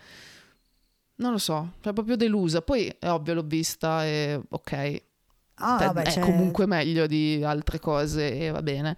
E ha fatto del bene, non lo so, ha bonificato. non No, ho idea cosa io- si dice in questi casi, però non... ehm, Sono d'accordo, in Molto, realtà molto io il, fi- il finale a me è piaciuto invece, cioè sono d'accordo su tutta sulla stagione, il finale io comunque l'ho trovato un buon finale nel senso preve- stra- cioè, prevedibile non è neanche la parola giusta, cosa c'è di più, pre- più che prevedibile? Già visto. Però era, cioè, non lo so, mi, mi ha- fatto proprio l'effetto caldino al cuore, tutte le cose sono andate al suo posto, pianto e a posto Sai così. cos'è stato? Certo, Perché ho capito a un certo punto. Ho detto, qui Alice ha pianto. È, stato, più di una volta più. è stata la Dai, canzone Father and Son.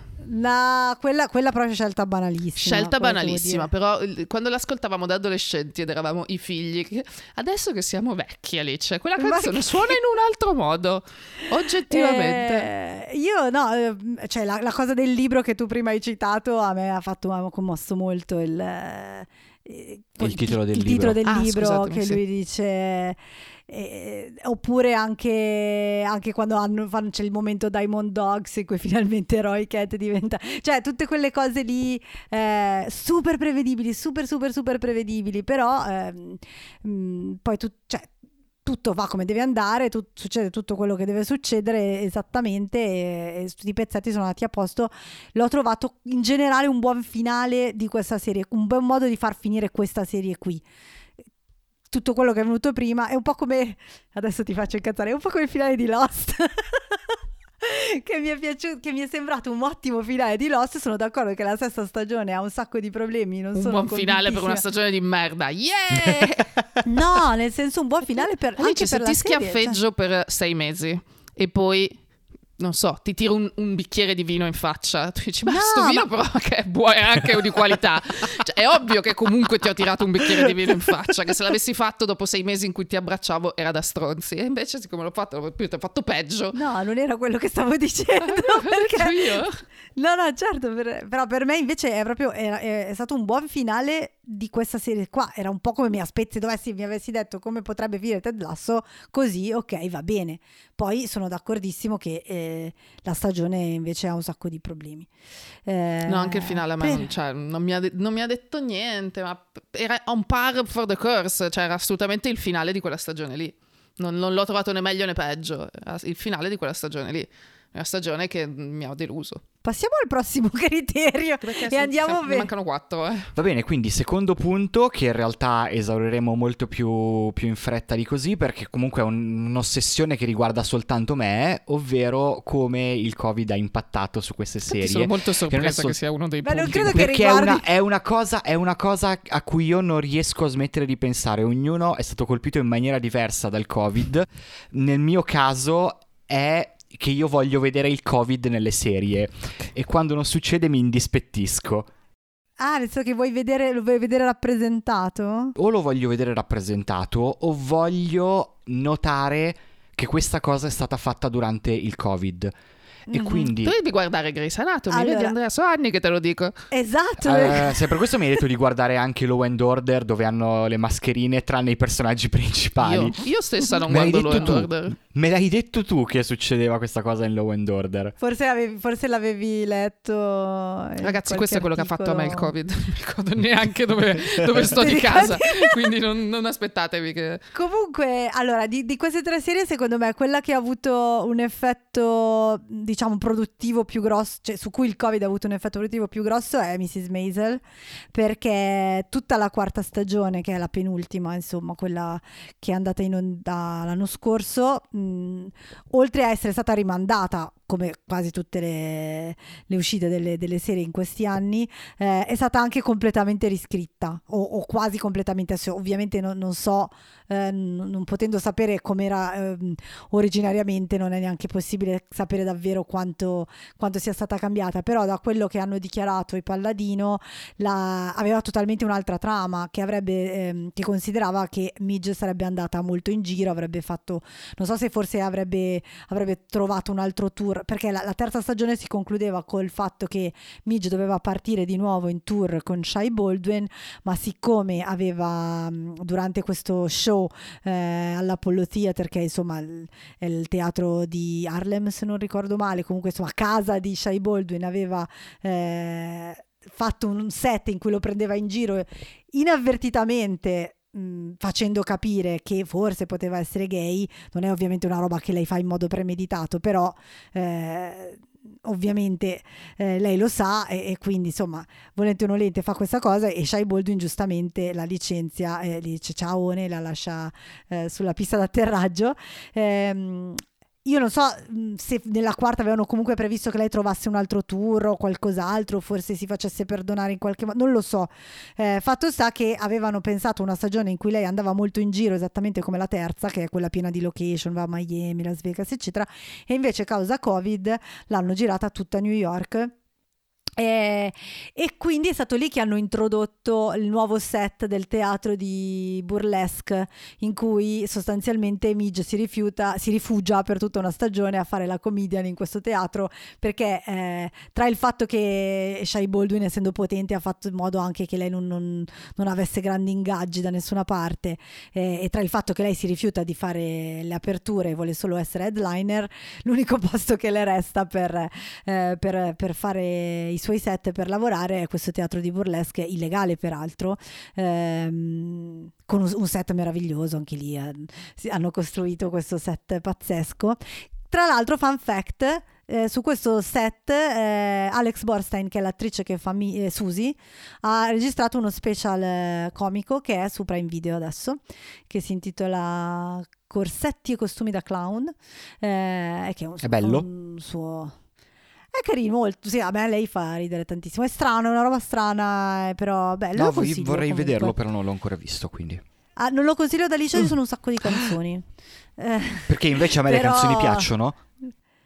secondo me a te un po' di più che ad Alice però in realtà potete fare tutta la prima parte è uno special abbastanza classico e poi nella- nel finale ci sono tante canzoni quindi volendo uno può Si anche ferma a metà. vedere solo la Ok. fine esatto Ehm, comunque questo è proprio dipeso dal covid cioè la, la stagione si svolge a New York e lei non fa sostanzialmente la sua carriera si arena eh, perché lei prende questa decisione assolutamente folle eh, di- e, e rimane incastrata lì Eh, e, e ripeto non so quan- che cosa sarebbe successo secondo i piani normali ma questa è una conseguenza del fatto che hanno dovuto girare tutto a New York e tutto anche in dei set un pochino più ristretti, insomma, più fissi. Ehm, e quindi que- per rispondere alla tua domanda, Andrea di Mm. Lecce, questo Grazie, Alice quello- il modo in cui il, co- il Covid ha influito su Mrs. Mason. E invece una cosa che, vabbè, l'ho detto prima, a me dà fastidio quando non si... in, in un prodotto di fiction ambientato nel presente non si riconosce che c'è stato un anno nella storia dell'umanità in cui Due anche. Un anno in cui non, non potevamo uscire di casa e un altro anno in cui potevamo uscire di casa ma solo con la mascherina. Sì, trovo assurdo che, probabilmente perché è una ferita troppo recente, ci sono un sacco di motivi per cui tanti glissano su questa cosa, però trovo veramente assurdo che non, che non venga rappresentato. In una serie come Succession, così legata al, al presente, alla contemporaneità, al, all'attualità, il fatto che non si, non si faccia la minima menzione di, un, uh, di, di, di una pandemia mondiale che ha messo in ginocchio l'economia dal punto di vista di una famiglia di... No, però è comunque ambientato in un, in una, in un altro mondo, cioè un mondo parallelo, perché anche adesso sono le, in questa stagione in cui ci sono state le elezioni, ovviamente... Sì, i due, due candidati non cioè, sono quelli, quelli due reali. candidati Ma non sono secondo Biden te, Trump, o ma- forse l'hanno detto e io me lo sono perso, sono le elezioni del 2024 o sono le elezioni del 2020? Ah, allora avevo letto un articolo, allora penso su Vulture che ha fatto credo 15 articoli a settimana questa, questa stagione di Succession, hanno proprio, sono andati, si sono fissati, hanno andati a sviscerare ogni cosa. Penso di aver letto lì che hanno tentato di ricostruire la timeline eh, ed è impossibile perché in realtà non, non- non è davvero, ehm, non- ci sono troppe, ci sono delle, delle, mh, contraddizioni, eh, non si capisce neanche bene esattamente quanto dura il tutto, potrebbe essere un paio d'anni, potrebbe essere un po' meno. Questa ultima stagione dura tipo 5 Mhm. giorni, una cosa del genere, Eh, però è molto difficile da capire eh, e, e anche lì non sono riusciti davvero a capire quali elezioni siano, Ehm, anche perché a un certo punto... Sembrerebbe che fosse un anno dispari e invece non è possibile perché le elezioni americane non sono mai negli anni dispari e quindi, e quindi probabilmente cioè c'è qualcosa che temporalmente non torna, vabbè, ma non è davvero importante. Credo che, che fossero quelle del 2020 o 2024 è comunque una spo- sorta di multiverso adiacente al nostro dove non c'è stato il Covid e, e i candidati alla presidenza sono altri, ma comunque, ehm, comunque vince un razzista fascio e, e il capitalismo finanziario fa schifo e Che è uccide interpretato da Justin Kirk o, o è la... È l'attore, non so come si, non ricordo come si chiama, è lo stesso attore che in Perry Mason fa Hamilton Burger e la cosa mi fa molto... Ok, non ho la minima Ci idea questi- di chi sia Milton. Hamilton Burger è il eh, sostituto, proc- il, il procuratore distrettuale, diciamo la, la nemesi di Perry Mason, eh, però non è stronzo, è semplicemente che perde sempre perché Perry Mason è più intelligente e ha sempre No, ragione. per Justin Kirk è un, um, era uno dei protagonisti di Wiz, una serie di ormai cent'anni fa, che, Ah, che io non però a me è rimasto visto, sempre nel cuore ed è cioè, una di quelle facce che... C'è almeno un altro attore che ha la stessa faccia. No, è vero, non sto scherzando, sono due quasi identici. Vabbè, Beh, niente, comunque interpre- cosa- in Succession interpretava uno dei due candidati, ma non mi ricordo se eh, il fascio o quello probabilmente meno pubblicamente fascio. Allora, ha la faccia, ha la faccia da stronzo. No, tra l'altro volevo anche dire, già che siamo in questo discorso, mh, che eh, la madre, la terribile madre dei tre fratelli di Succession è anche la madre di Rebecca eh, di Ted Lasso e averla vista Ah. nelle, nei due Sai che finali... non, non avevo... eh, cioè, adesso che, me- adesso che me lo dici, cazzo sì. È esattamente questo, è esattamente... E, e tra l'altro c'è in, in- in entrambi i finali ha un ruolo, perché vabbè, nel finale di Ted Lasso devono comparire assolutamente tutti, ogni singolo personaggio che è comparso in tre stagioni, quindi vuoi che non compaia la madre di Rebecca. Eh, sono entrambe madri tre- te- abbastanza tremende, però in modo diverso. Io non credo di aver visto una madre E- così terribile come in Succession. Aspetta, Vai. Perché adesso mi viene in mente che l'attrice che in Succession fa ehm, la moglie di Connor, che si chiama Willa. Willa, è la, la stessa attrice che fa la moglie del fratello di Midge. No! Quella pa- esatto, sono completamente lei, diverse. lei anche Cioè, la- adesso che me lo dici non riesco a, a metterle un... Eh, no, no, è la stessa, si chiama Justine Loop e, e praticamente in- è quella che in, in- Mrs. Maisel fa la, che lei sarebbe una gentile che si è convertita Quanto fa eh, ridere la parola per- gentile? ri- ed, è, ed è assolutamente ossessionata da qualsiasi cosa ebraica perché cioè, è, è la più estremista di tutti come spesso capita A chi si converte. mi sembra di capire a chi si converte e invece eh, però è, è un po'- svampita e tutto mentre in, in Succession è comunque non so se è una di quelle a cui è andata meglio perché comunque si incastra in un matrimonio senza amore però glielo sì, dice lei è molto chill su questa cosa. non ti amo davvero amo i tuoi soldi e lui dice ah ok Dice una roba del tipo comunque i soldi piacciono. Poi nel, fina- nel finale dicono anche sta cosa che, che vogliono provare a fa- fare una relazione a distanza, quindi è proprio Eh sì, esatto. tenersi i soldi e continuare a fare il cazzo che le pare. Ma Esatto. tornando un attimo bomba, eh, su in- invece sull'aspetto proprio produttivo di Succession durante il Covid loro cosa hanno fatto? Sono fermati? Eh, mi se- si sono fermati e infatti hanno saltato un anno, proprio un anno. Infatti c'è stato un anno di Emmy in cui loro non erano candidati e si diceva se fosse, cioè perché avrebbe vinto Mhm. tutta questa session un'altra, un'altra volta, però quest'anno hanno saltato perché hanno proprio fermato la, la produzione, hanno aspettato che, che fosse possibile, ma anche perché la tipologia di, cioè gli episodi, cioè da un lato forse il fatto che loro la maggior parte degli episodi di Succession sono quasi in tempo reale, che è anche un'altra delle caratteristiche ehm, distintive del- della serie, no? Per cui ehm, hanno questi copioni, queste sequenze lunghissime, girano tantissime scene molto lunghe, non come piani sequenza, ma proprio perché sono quasi messi insieme quasi come delle pièce teatrali, no? Eh, per esempio nel- nella nelle in questa ultima stagione, la puntata quella in cui muore Logan, spoiler, eh, eh, praticamente quella è, l'hanno gira- hanno girato tutta una scena di mezz'ora dall'inizio alla fine tipo tre o quattro volte, no? Eh, e poi hanno montato, cioè anche qua su, su YouTube ci sono dei video che lo spiegano molto bene.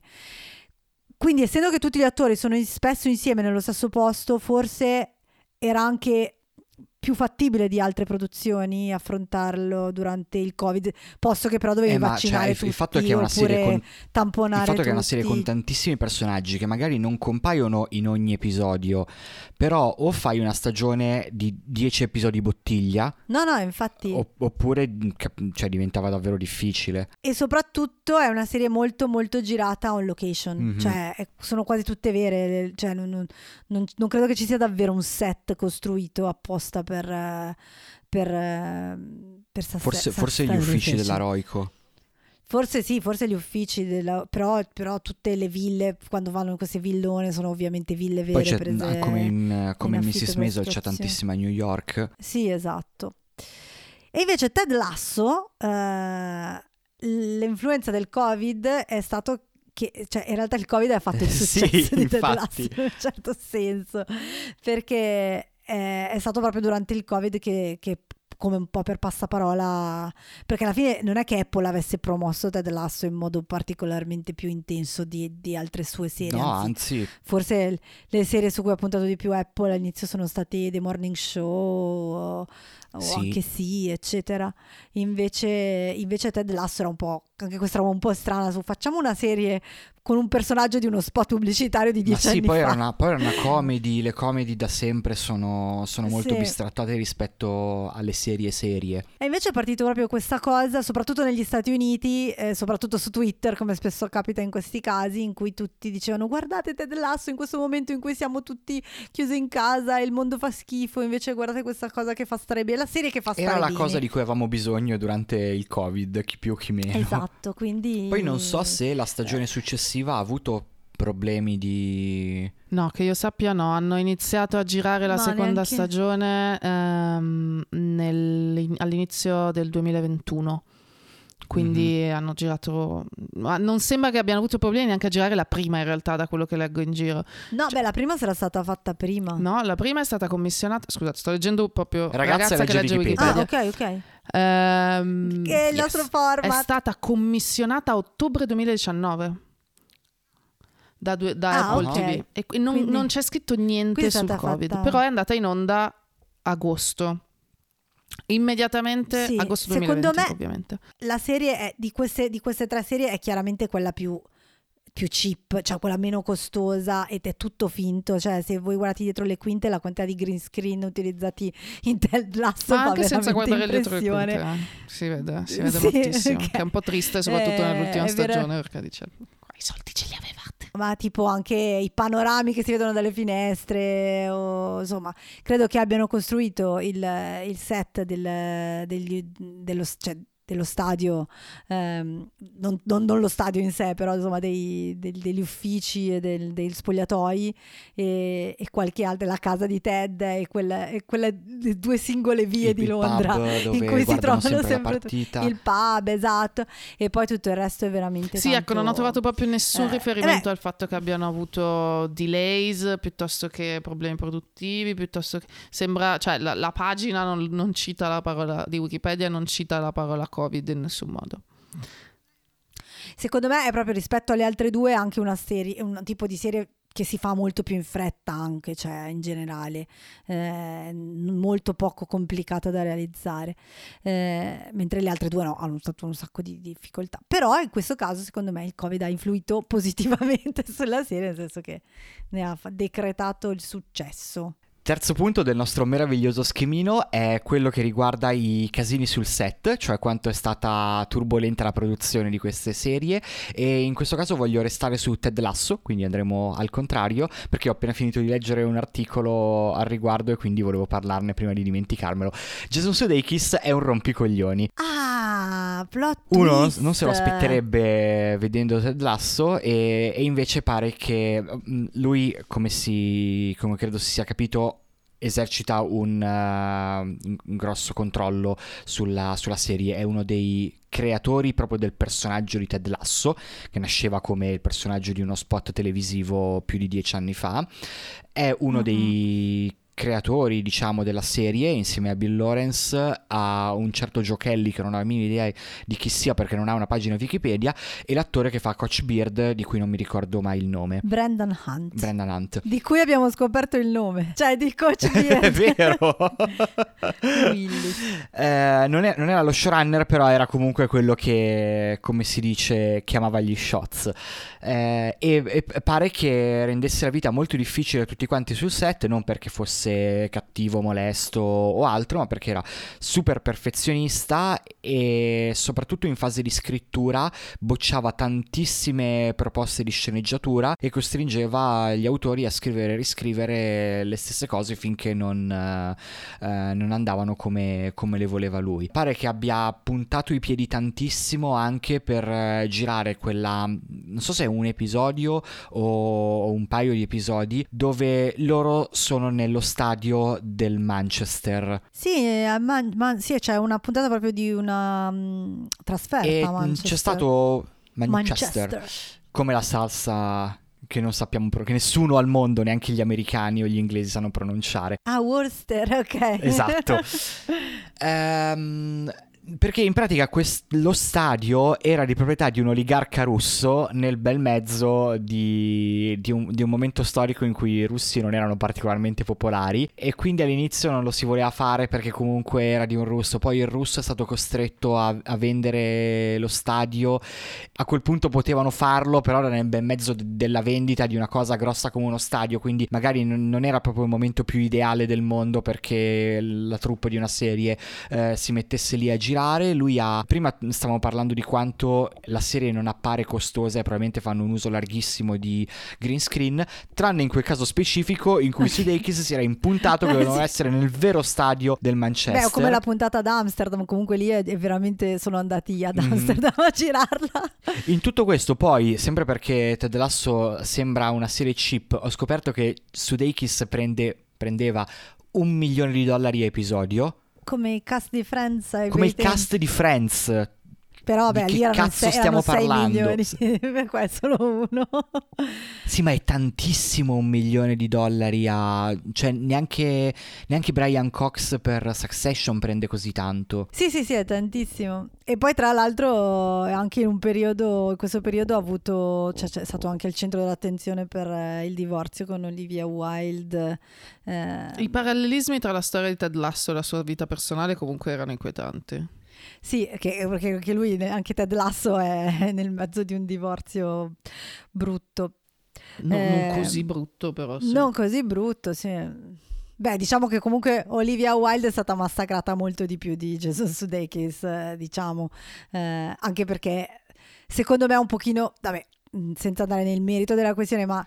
Senza eh, diventare Joan Rivers. No, quello che voglio dire è che anche pubblicamente, è ovvio che noi sappiamo che Jason Sudeikis non è Ted Lasso, ma comunque in questo Non momento possiamo fare a storico, meno capito? non di- puoi fare a meno di pensare a che lei, ha, eh, la moglie di, di Ted Lasso, molla Ted Lasso per ehm, Harry Styles. Harry Styles, grazie, scusa, lì ho- detto non mi viene il nome, adesso Alice mi disereda. Eh, certo. Comunque non l'ha mollato per Harry Styles, ovviamente. No, no, no. Eh, però insomma lui si è trasferito eh, Jason Sudeikis si è trasferito a Londra per girare questa serie come Ted Lasso si è trasferito a Londra per allenare la squadra la sua famiglia è rimasta negli Stati Uniti che poi non è vero perché quando lei si è messa con Harry Styles secondo me infatti è stato molto pratico lei si è trasferita a Londra Eh, con i certo. figli anche lei però insomma sì l'ho trovato cioè c'erano dei momenti in cui ho detto questo sto guardando Jason Sudeikis che piange per la fine de- per il casino in cui si trova in questo momento sto guardando Ted Lasso è stato cioè non deve essere stato neanche facile comunque trasferirsi appunto a Londra, girare tutto lì. e, No, certo. Non è una serie... Questa cosa del green screen, tra l'altro, non è banale. Cioè, una cosa è metterlo dietro una finestra, una cosa è ricostruire uno stadio. Ci sono fior fior di ehm, Sì, sì, sì, dietro le certo. quinte su come hanno fatto. Hanno creato delle persone finte. Cioè, comunque di, di investimento ce n'era. Non, non era neanche finanziato da un network piccolo, da delle. No, in realtà poi tutte le cose Apple Sì, no, è che sono- ris- sono rispetto alle altre finanziate. due sembra la piccola serie indipendente, però ovviamente non, non lo è. No, no, no. No, poi davvero tutte le serie Apple sono comunque, si vede che ci sono i soldi dietro. non- Tranne perché qualcuno controlli come si dice calcio in Inghilterra, evidentemente. Hanno dovuto fare dei tagli e quei tagli sono Nel andati reparto sul super- grafico. A- nel andrei- reparto supervisore di come viene detto calcio. Sì, comunque in generale eh, Ted Lasso ci sono questi parallelismi, cioè appunto come dicevamo l'attore che fa Coach Beard che è anche il co- cre- uno dei co-creatori, ehm, anche Roy Kent alla fine è uno degli sceneggiatori e produttori, Ah, è ehm, vero, è vero. Brad Goldstein Eh, e poi tra l'altro ha co-creato la serie, l'altra serie Shrinking ehm, che è andata in onda quest'anno su Apple, quella con... Harrison ehm, Ford e Jason Segel. esatto, eh, tra i co-creatori c'è, mm, se- Bill Lawrence. Tra l'altro lui ha una storia Goldstein. adorabile che ha raccontato in un po' di talk show. Lui era stato preso come sceneggiatore e lavorava Mhm. come sceneggiatore e come script editor, tipo, cioè comunque era uno del, del team di, di autori di Ted Lasso e a un certo punto ha detto, ma io continuavo a leggere e a scrivere di Roy Kent e ho detto, ma de- devo farlo io. E quindi ha- si è, mh, eh, non l'ha detto a nessuno, ha fatto, una, mh, ha in- fatto un video, si è fatto un video dove recita, dove fa un'audizione senza che nessuno gli abbia chiesto. Gliel'ha mandata in una mail tipo il sabato o il venerdì sera dicendo se non va bene non ne parleremo mai più. Lunedì ci vediamo in ufficio, voi non mi dite niente, neanche mi dispiace, niente, questa cosa non è mai successa.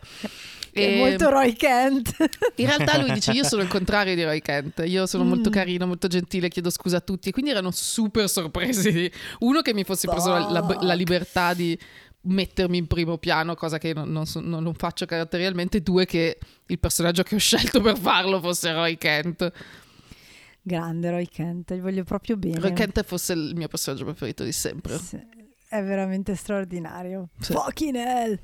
Eh, fuck. Eh, comunque, invece, velocissimamente su Mrs. Maisel, perché secondo me è un set in cui non ci sono stati cazzi da No, questo no, punto io voglio, di voglio vista. credere che i Mrs. Maisel si amano tutti come una Gli attori- gigantesca famiglia allora, Secondo allargata. voi Gli se attori nessuno si è mai abba- lamentato di Amy Sharma Palladino siete matti.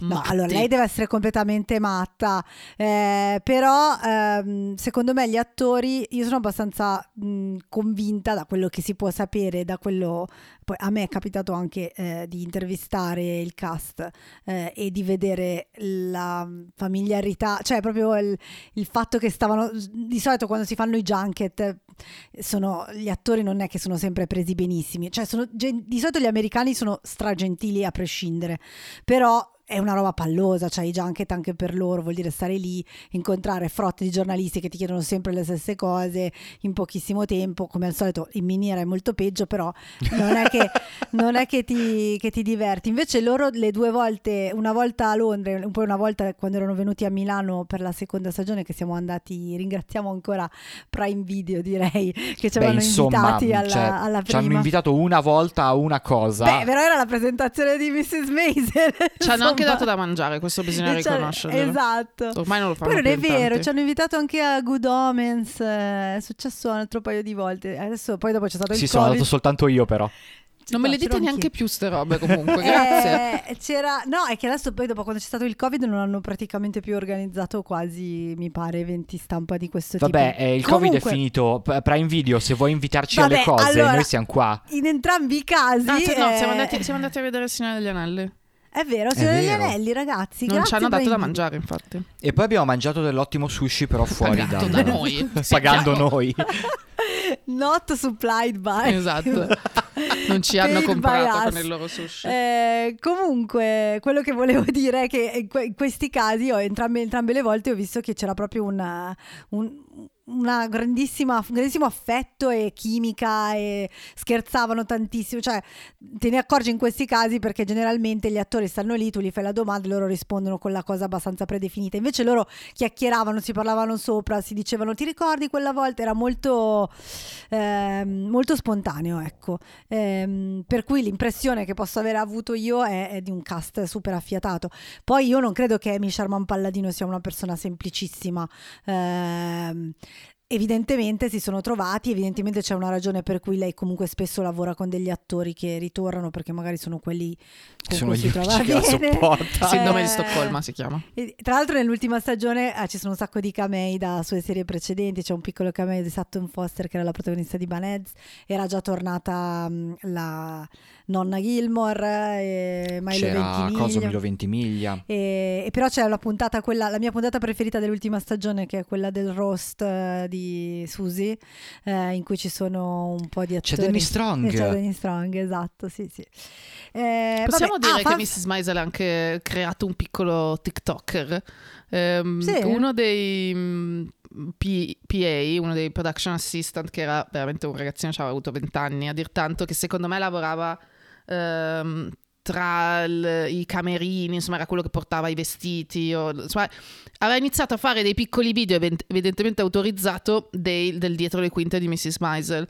Ehm, a un certo punto è diventato super famoso uno perché era molto interessante il dietro le quinte di Mrs. Certo. come abbiamo detto anche prima, e ha preso un attimo di trazione, è diventato virale e avevano cominciato a mandarlo a fare le interviste sui red carpet Ah, e quindi figo. è quel ragazzo con i ricci e gli occhiali, alto, magro, se lo- magari qualcuno dei nostri ascoltatori l'ha incrociato e adesso è Ai red carpet. ne- cioè, Al- quando vengono red intervistati nei red carpet ovviamente e adesso è un tiktoker che parla di cinema e cioè di Ma che figata, non, che non sapevo bello! niente. se Voglio... solo sapessi come si chiama però eh, se mai lo rincrocio ve lo mando TikTok non mi dà la per- non mi riesco a infilare i nomi in, in testa Ma eh, invece...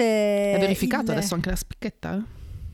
Uh, Bello. nice. Invece, per, far cap- per un'altra cosa che mi aveva molto sorpreso, la, mm, in una, le- le- io curo, co-curo con una mia collega una newsletter che si chiama, un po' di autopromozione, si chiama Singolare Femminile. Eh, Ilaria Feole, che è la mia collega con cui, con cui faccio questa cosa, ha, Che salutiamo. che salutiamo e come- a cui mandiamo molti cuori e molto affetto, ha intervistato la costumista di Mrs. Maisel perché è venuta in Italia un bel po' di mesi fa, molto prima che arrivasse la nuova stagione, ha fatto un incontro a Bologna, mi pare, dove c'è una facoltà di, della- di studi di, di moda. Adesso non, non so esattamente i dettagli di questa cosa, però eh, Ilaria anche lei era invitata e si sono incontrate e gli ha fatto una lunga intervista che potete trovare se cercate singolare femminile Mrs. Maisel. Ehm, ma tutto questo era per dire che una cosa che ci ha stupito entrambe tantissimo è che la costumista racconta eh, di fare i costumi senza le sceneggiature.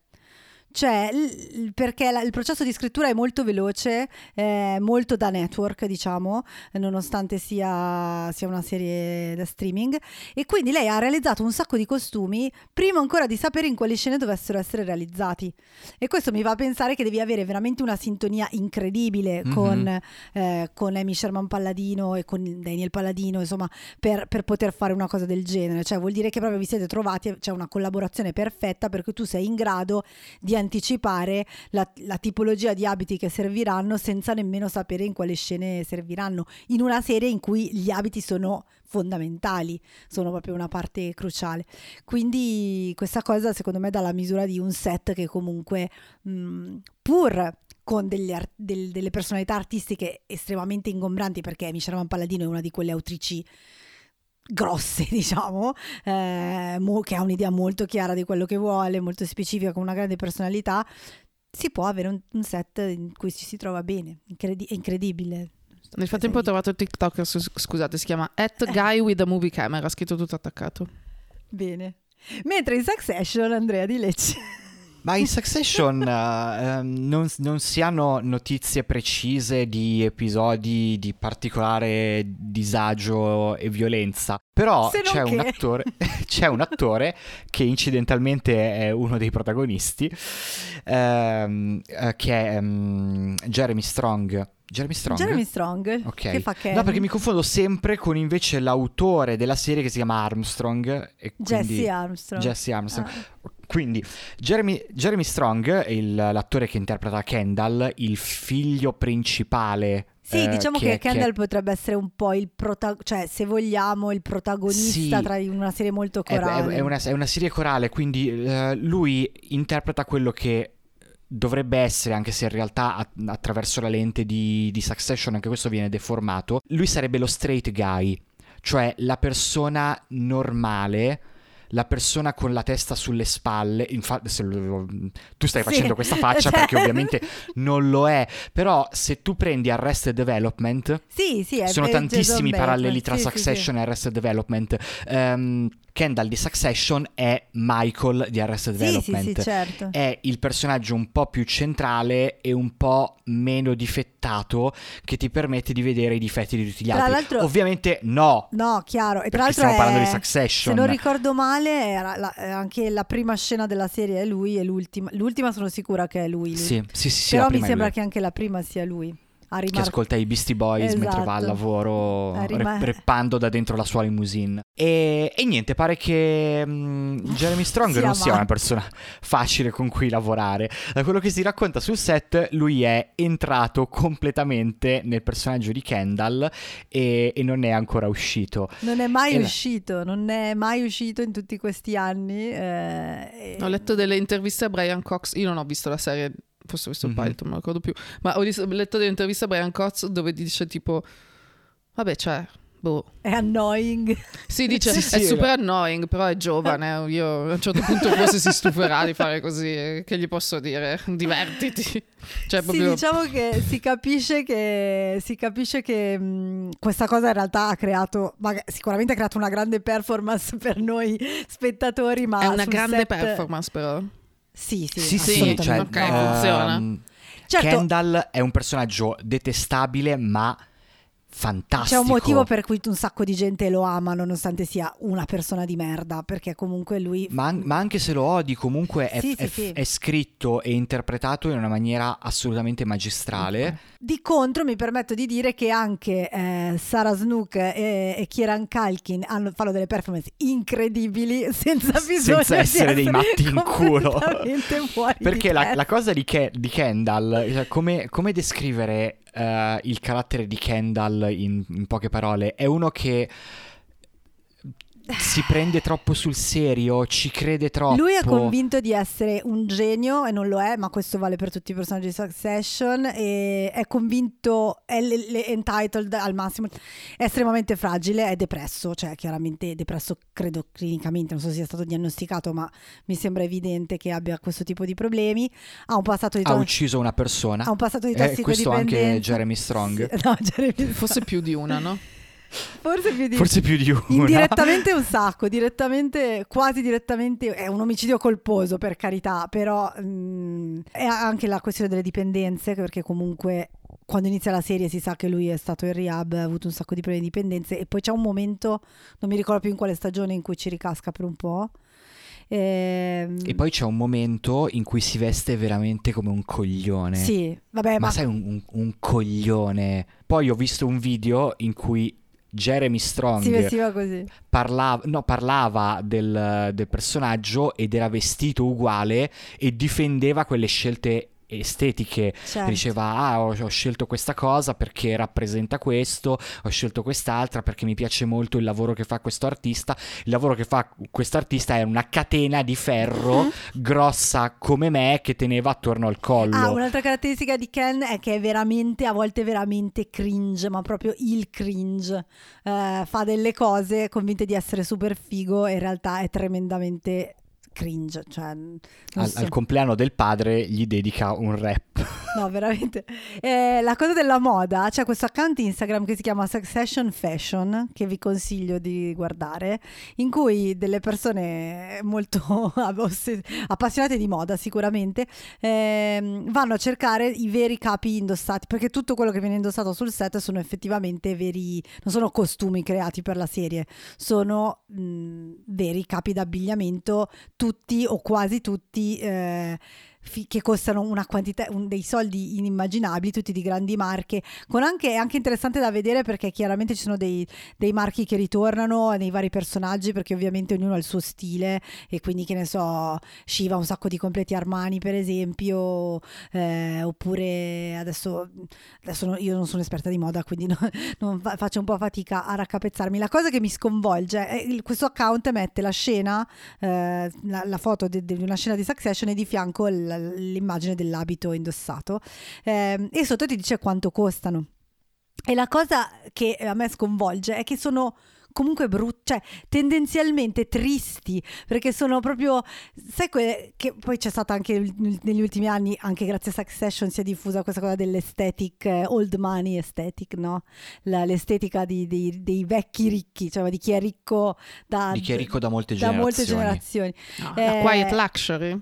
Sì, esatto, ma sono brutti, cioè sono questi tailleur tutti uguali. Shiv si mette sempre questi tailleur, pantaloni, con la giacca e pantaloni e sotto il lupetto, la- l- e tutti beige, grigi, di una tristezza abissale e costano migliaia e migliaia di euro. E anche questa cosa io dei ricchi, non la, cioè sei ricco, spendi i tuoi soldi per dei vestiti belli, strani, eh, particolari, non per i, i maschi ancora peggio, ovviamente sono tutti in giacca e cravatta sempre, oppure quando vanno nel retreat in Scandinavia lì che hanno questi, questo, questo abbigliamento sportivo che poi quando vai a vedere anche lì una giacca costa 2000 dollari, robe veramente Però ha fatto Non molto capisco. discutere che nell'ultimo episodio, quando lo vanno a recuperare, Ah, che è sì, andato a Roman- nascondersi dalla madre, Roman ha una maglietta di Ha Walmart. una maglietta di 13 dollari, sì, questa è stata.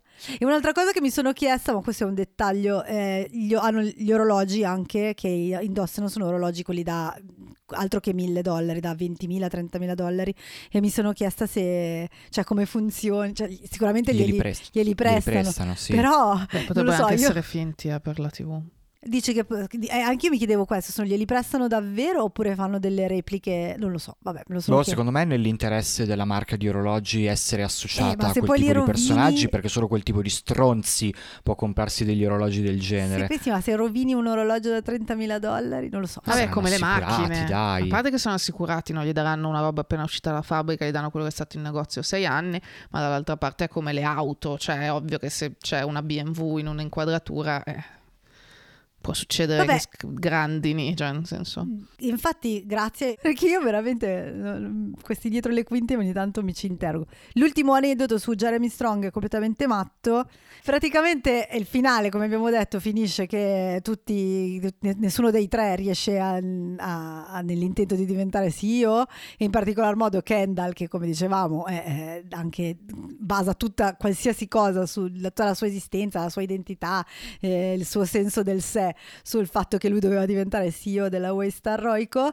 Eh, la scena, l'ultima scena si vede Kendall davanti a, mm, ehm, a New York, eh, non so esattamente dove sia, comunque davanti al fiume, al mare, so, la baia. È di- l'oceano, sta, sta guardando Esatto, sulla- comunque- nella baia e sta guardando l'oceano. Esatto, Eh, e finisce l'ultima scena è sul- sulla sua faccia, ovviamente di- l'espressione della depressione più profonda. Mentre giravano, a un certo punto Jeremy Strong si è alzato ed è corso per buttarsi ma non era nel copione e che semplicemente lui ha sentito che il personaggio in quel momento avrebbe fatto questo. Ovviamente.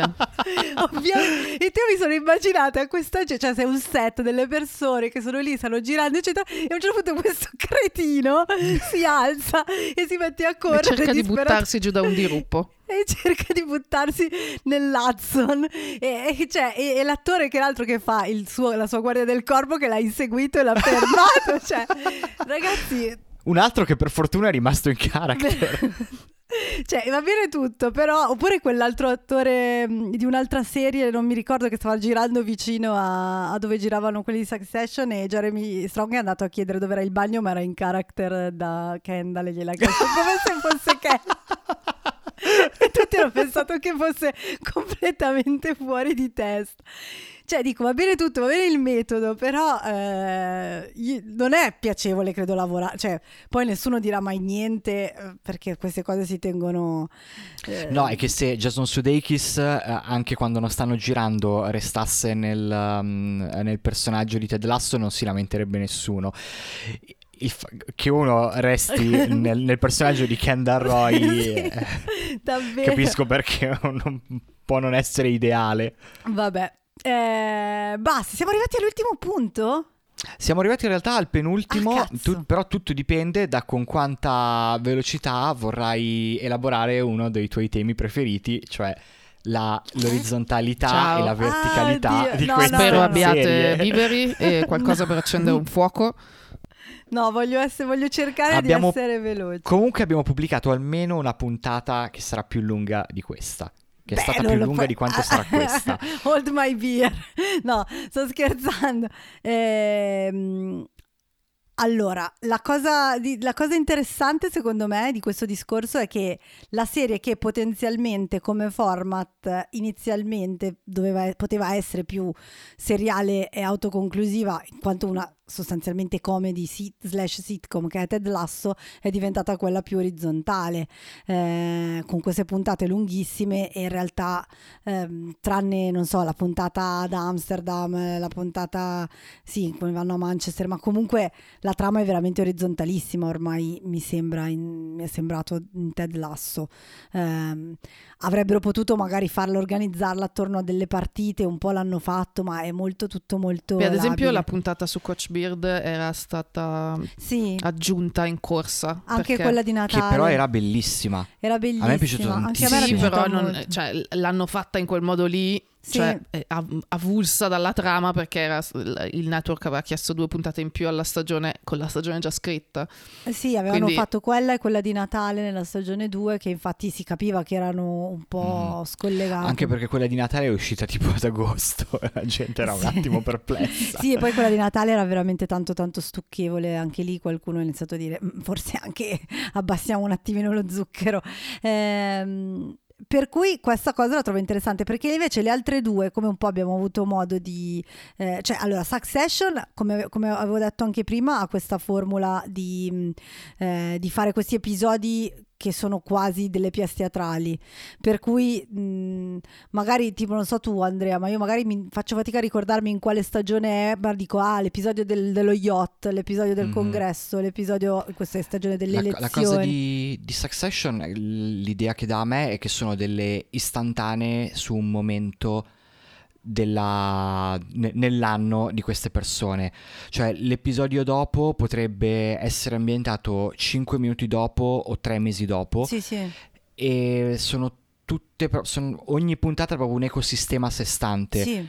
Cose che succedono in un episodio, anche se non arrivano, anche se non vengono portate a una conclusione, comunque negli episodi successivi non sono più riprese in mano perché non sono un tema di quel momento. No, esatto. E a, a me è piaciuta molto sta Ah, cosa. secondo me questa è una delle sue caratter- delle caratteristiche che rende la serie mh, veramente ottima dal punto di vista della scrittura in questa e ti dirò in questa quarta annata secondo me ancora di più e, e, anche proprio il fatto che in questa quarta annata, a differenza delle prime che non si capiva davvero quanto tempo passava tra un episodio e l'altro molto spesso, invece questa ehm, si capisce che si svolge tutto in pochi giorni perché col fatto che eh, c'è la morte di, di, Logan e poi ci sono, c'è il funerale, poi devono, contra- cioè, devono fare tutto in pochissimo tempo. Sì, beh, muore, poi ci sono 118 episodi e poi c'è il funerale. sì. dici, quanto tempo è passato? In realtà è passato, sono stati tipo tre giorni, una roba del genere. Nel frattempo sono anche andati in Norvegia. Sì, esatto, sono... durante il eh... periodo durante il quale hanno fatto di tutto, anche girato il mondo. E quindi, e quindi questa cosa, cioè, è proprio, una, è proprio un modo di... Eh, di far, cioè, di, di far, proprio un punto di forza della serialità, cioè l'episodio, cioè la serialità è una cosa fatta a episodi e quindi eh, usiamo questa struttura per cavarne il meglio possibile o comunque per portarla a nostro vantaggio e loro l'hanno sempre fatto. Mi ricordo che durante la prima stagione dicevo che era come, eh, sapete che nelle serie della CW c'era una festa a tema in ogni episodio, però era la versione... HBO, era la versione HBO Prestige delle serie CW in cui in ogni puntata c'era una festa a tema perché tutti i personaggi dovevano ritrovarsi nello stesso posto eh, ed è veramente andata così. Mentre Mrs. Maisel ehm, è una serie estremamente orizzontale anche quella lì, come abbiamo detto, però in questa quinta stagione è una cosa che mi è piaciuta tantissimo che hanno utilizzato, hanno giocato un po' con, eh, con la struttura, che è una cosa che Amy Sharman Paladino non fa tanto perché le sue serie in genere sono sempre molto lineari, no? cioè mm-hmm. eh, in ogni puntata succedono delle cose dall'inizio alla fine, non è che ci sono particolarmente flashback o robe. Invece la quinta stagione di Mrs. Maisel quasi in ogni puntata c'era eh, un flash forward, si apre quasi, quasi tutte lo, lo, sono andata a rivedere, forse sono solo un paio in cui non c'è mm-hmm. un flash sì, qualche, vol- qualche, volta non c'è comunque. Non... Però sì, però nel senso che si capiva che era un po' una caratteristica di questa stagione e faceva anche un po' da... Mm, e ci sono anche dei flashback. E ci sono anche dei flashback. Il flashback c'era già stato, eh, non mi ricordo più in quale stagione, che eh, quando si vedeva quando si faceva vedere quando Joel mh, mm, aveva chiesto a Midge di sposarlo. Ehm, era forse nella forse era Sì, però cioè, in, quel, in, quel, caso era un, un, elemento un po' estemporaneo. Sì, in esatto. quest'ultima stagione diventa proprio il marchio di fabbrica. E, e tutta la puntata, quella che dicevo prima, bellissima del roast uh, di Susie, eh, è tutto un gran saltare avanti e indietro nel tempo perché è tutta organizzata attorno a questo. Quello, la cornice è un flash forward esatto. e i racconti all'interno della Sono cornice sono, cose, sono, dei flashback ambientati nel presente della serie. Sì, o anche magari non, proprio, non spesso nel presente, cioè quel flashback. Io sono morta quando, quando Midge, Midge doveva sposare Philip Roth. Bellissimo. Una cosa che ho trovato contemporaneamente totalmente assurda e totalmente sensata. Ha cioè, assolutamente senso. E quelli erano gli anni 70, mi pare, cioè quel, quel, quel, quel flashback, cioè perché la, il roast è ambientato negli anni 90, mi pare, i primi anni 90 se non ricordo male, e quindi ci sono sia dei flashback al tempo della serie, quindi anni 60, sia anche ad altri, in altri punti. E, e, e, questo l'ho trovato, cioè secondo me veramente bellissimo. Cioè io questa quinta stagione di Mrs. Maisel veramente non, non so, l'ho trovata perfetta, cioè non ho veramente niente da dire e questa cosa qua, ehm, anche questa cosa qua ha fatto sì che an- gli episodi spiccassero molto eh, gli uni dagli altri, almeno a me mi è sembrato che, che, fosse così, mentre magari in passato era più la location, no? allora c'era l'episodio a Miami, l'episodio a Las Vegas, l'episodio alle Catskill, eccetera, in questo caso era proprio... Mh, è proprio questo, forma, questo giocare con i formati eh, a, a, a, marcare insomma eh, la differenza fra una puntata e l'altra. E parlando di eh, amore per la televisione, quella vera, non i film lunghi, o comunque in generale per il medium, io ho amato che questa stagione, già nelle, nelle, serie, nelle stagioni passate c'erano stati un sacco di riferimenti alla televisione, eh, proprio parlo della nascita del mezzo televisivo, del, della, della, televisione, eh, però questa, questa, quinta, essendo che lei sta tutto il tempo nella writers, writers room della, ehm, del talk, talk, show, si vede tantissimo dietro le quinte di eh, appunto dietro le quinte televisive di un momento in cui la televisione comunque si sta formando, cioè ok c'era già da, da, da una decina d'anni, però insomma siamo ancora agli albori ehm, cioè da una decina d'anni così, ovviamente la televisione negli Stati Uniti è arrivata prima del, della guerra, c'era già da molti anni, però diciamo formalizzata in modo adesso inventiamo questo nuovo linguaggio, adesso inventiamo il talk show fatto in questo modo, adesso inventiamo le sitcom, eccetera. Eh, e, e que- è stato in quegli anni che si è creato questo, questo, mezzo, questo linguaggio. E quindi nel finale, finale c'è anche un'apparizione di Carol Burnett, ovviamente interpretata da un'attrice giovane, e Carol Burnett è stata una è, tu- è ancora viva. Eh, l'altro ha compiuto 90 anni e l'hanno celebrata quest'anno. La NBC gli ha fatto un mega specialone e lei è stata una, pers- una personalità fondamentale della storia della televisione americana ehm, per tutti gli anni 60 e anche 70. Eh, tutti questi piccoli omaggi che secondo me dicono anche di un di un voler, voler, rendere merito a, a, un medium e a un linguaggio che spesso comunque è comunque un po' considerato meno dello, so, del cinema o di altre arti, no? invece comunque è un modo di dire no, la cultura pop si fa soprattutto qui e è buono. Più che altro è che si sta, lo, lo si è un po' perso di vista negli ultimi anni sì. per come è cambiato il modo di di fruirla, il modo di farla e tutto quanto si è mischiato con tutto l'idea proprio della televisione nel senso più classico, più tradizionale, ce lo siamo un po' scordati. Di queste tre serie, veramente Mrs. Maisel è quella che, che ha incarnato il concetto di televisi- televisività più, di, più, degli altri. Cioè, eh, Ted Lasso ormai erano di, ogni episodio era un film che duravano un'ora e quaranta. no, un'ora, a parte il finale che dura un po' di più, erano comunque sull'ora ed era secondo me totalmente sveglia. Però tra l'altro mi, fa, mi viene in mente adesso che la televisione, cioè in Ted Lasso c'è quella, la trasmissione che giustamente fa infuriare Alice, eh, ma comunque era un, un, gag ricorrente il fatto che ci fosse questo commento televisivo eh, e, mm, e invece Succession comunque in teoria... Succession è tutto su... No, in teoria loro possiedono un network, in teoria loro, anche se poi... Eh, in, è il contrario di Mrs. Maisel, ti fa vedere quanto, quanto male può fare la televisione eh, alla, alla, gente.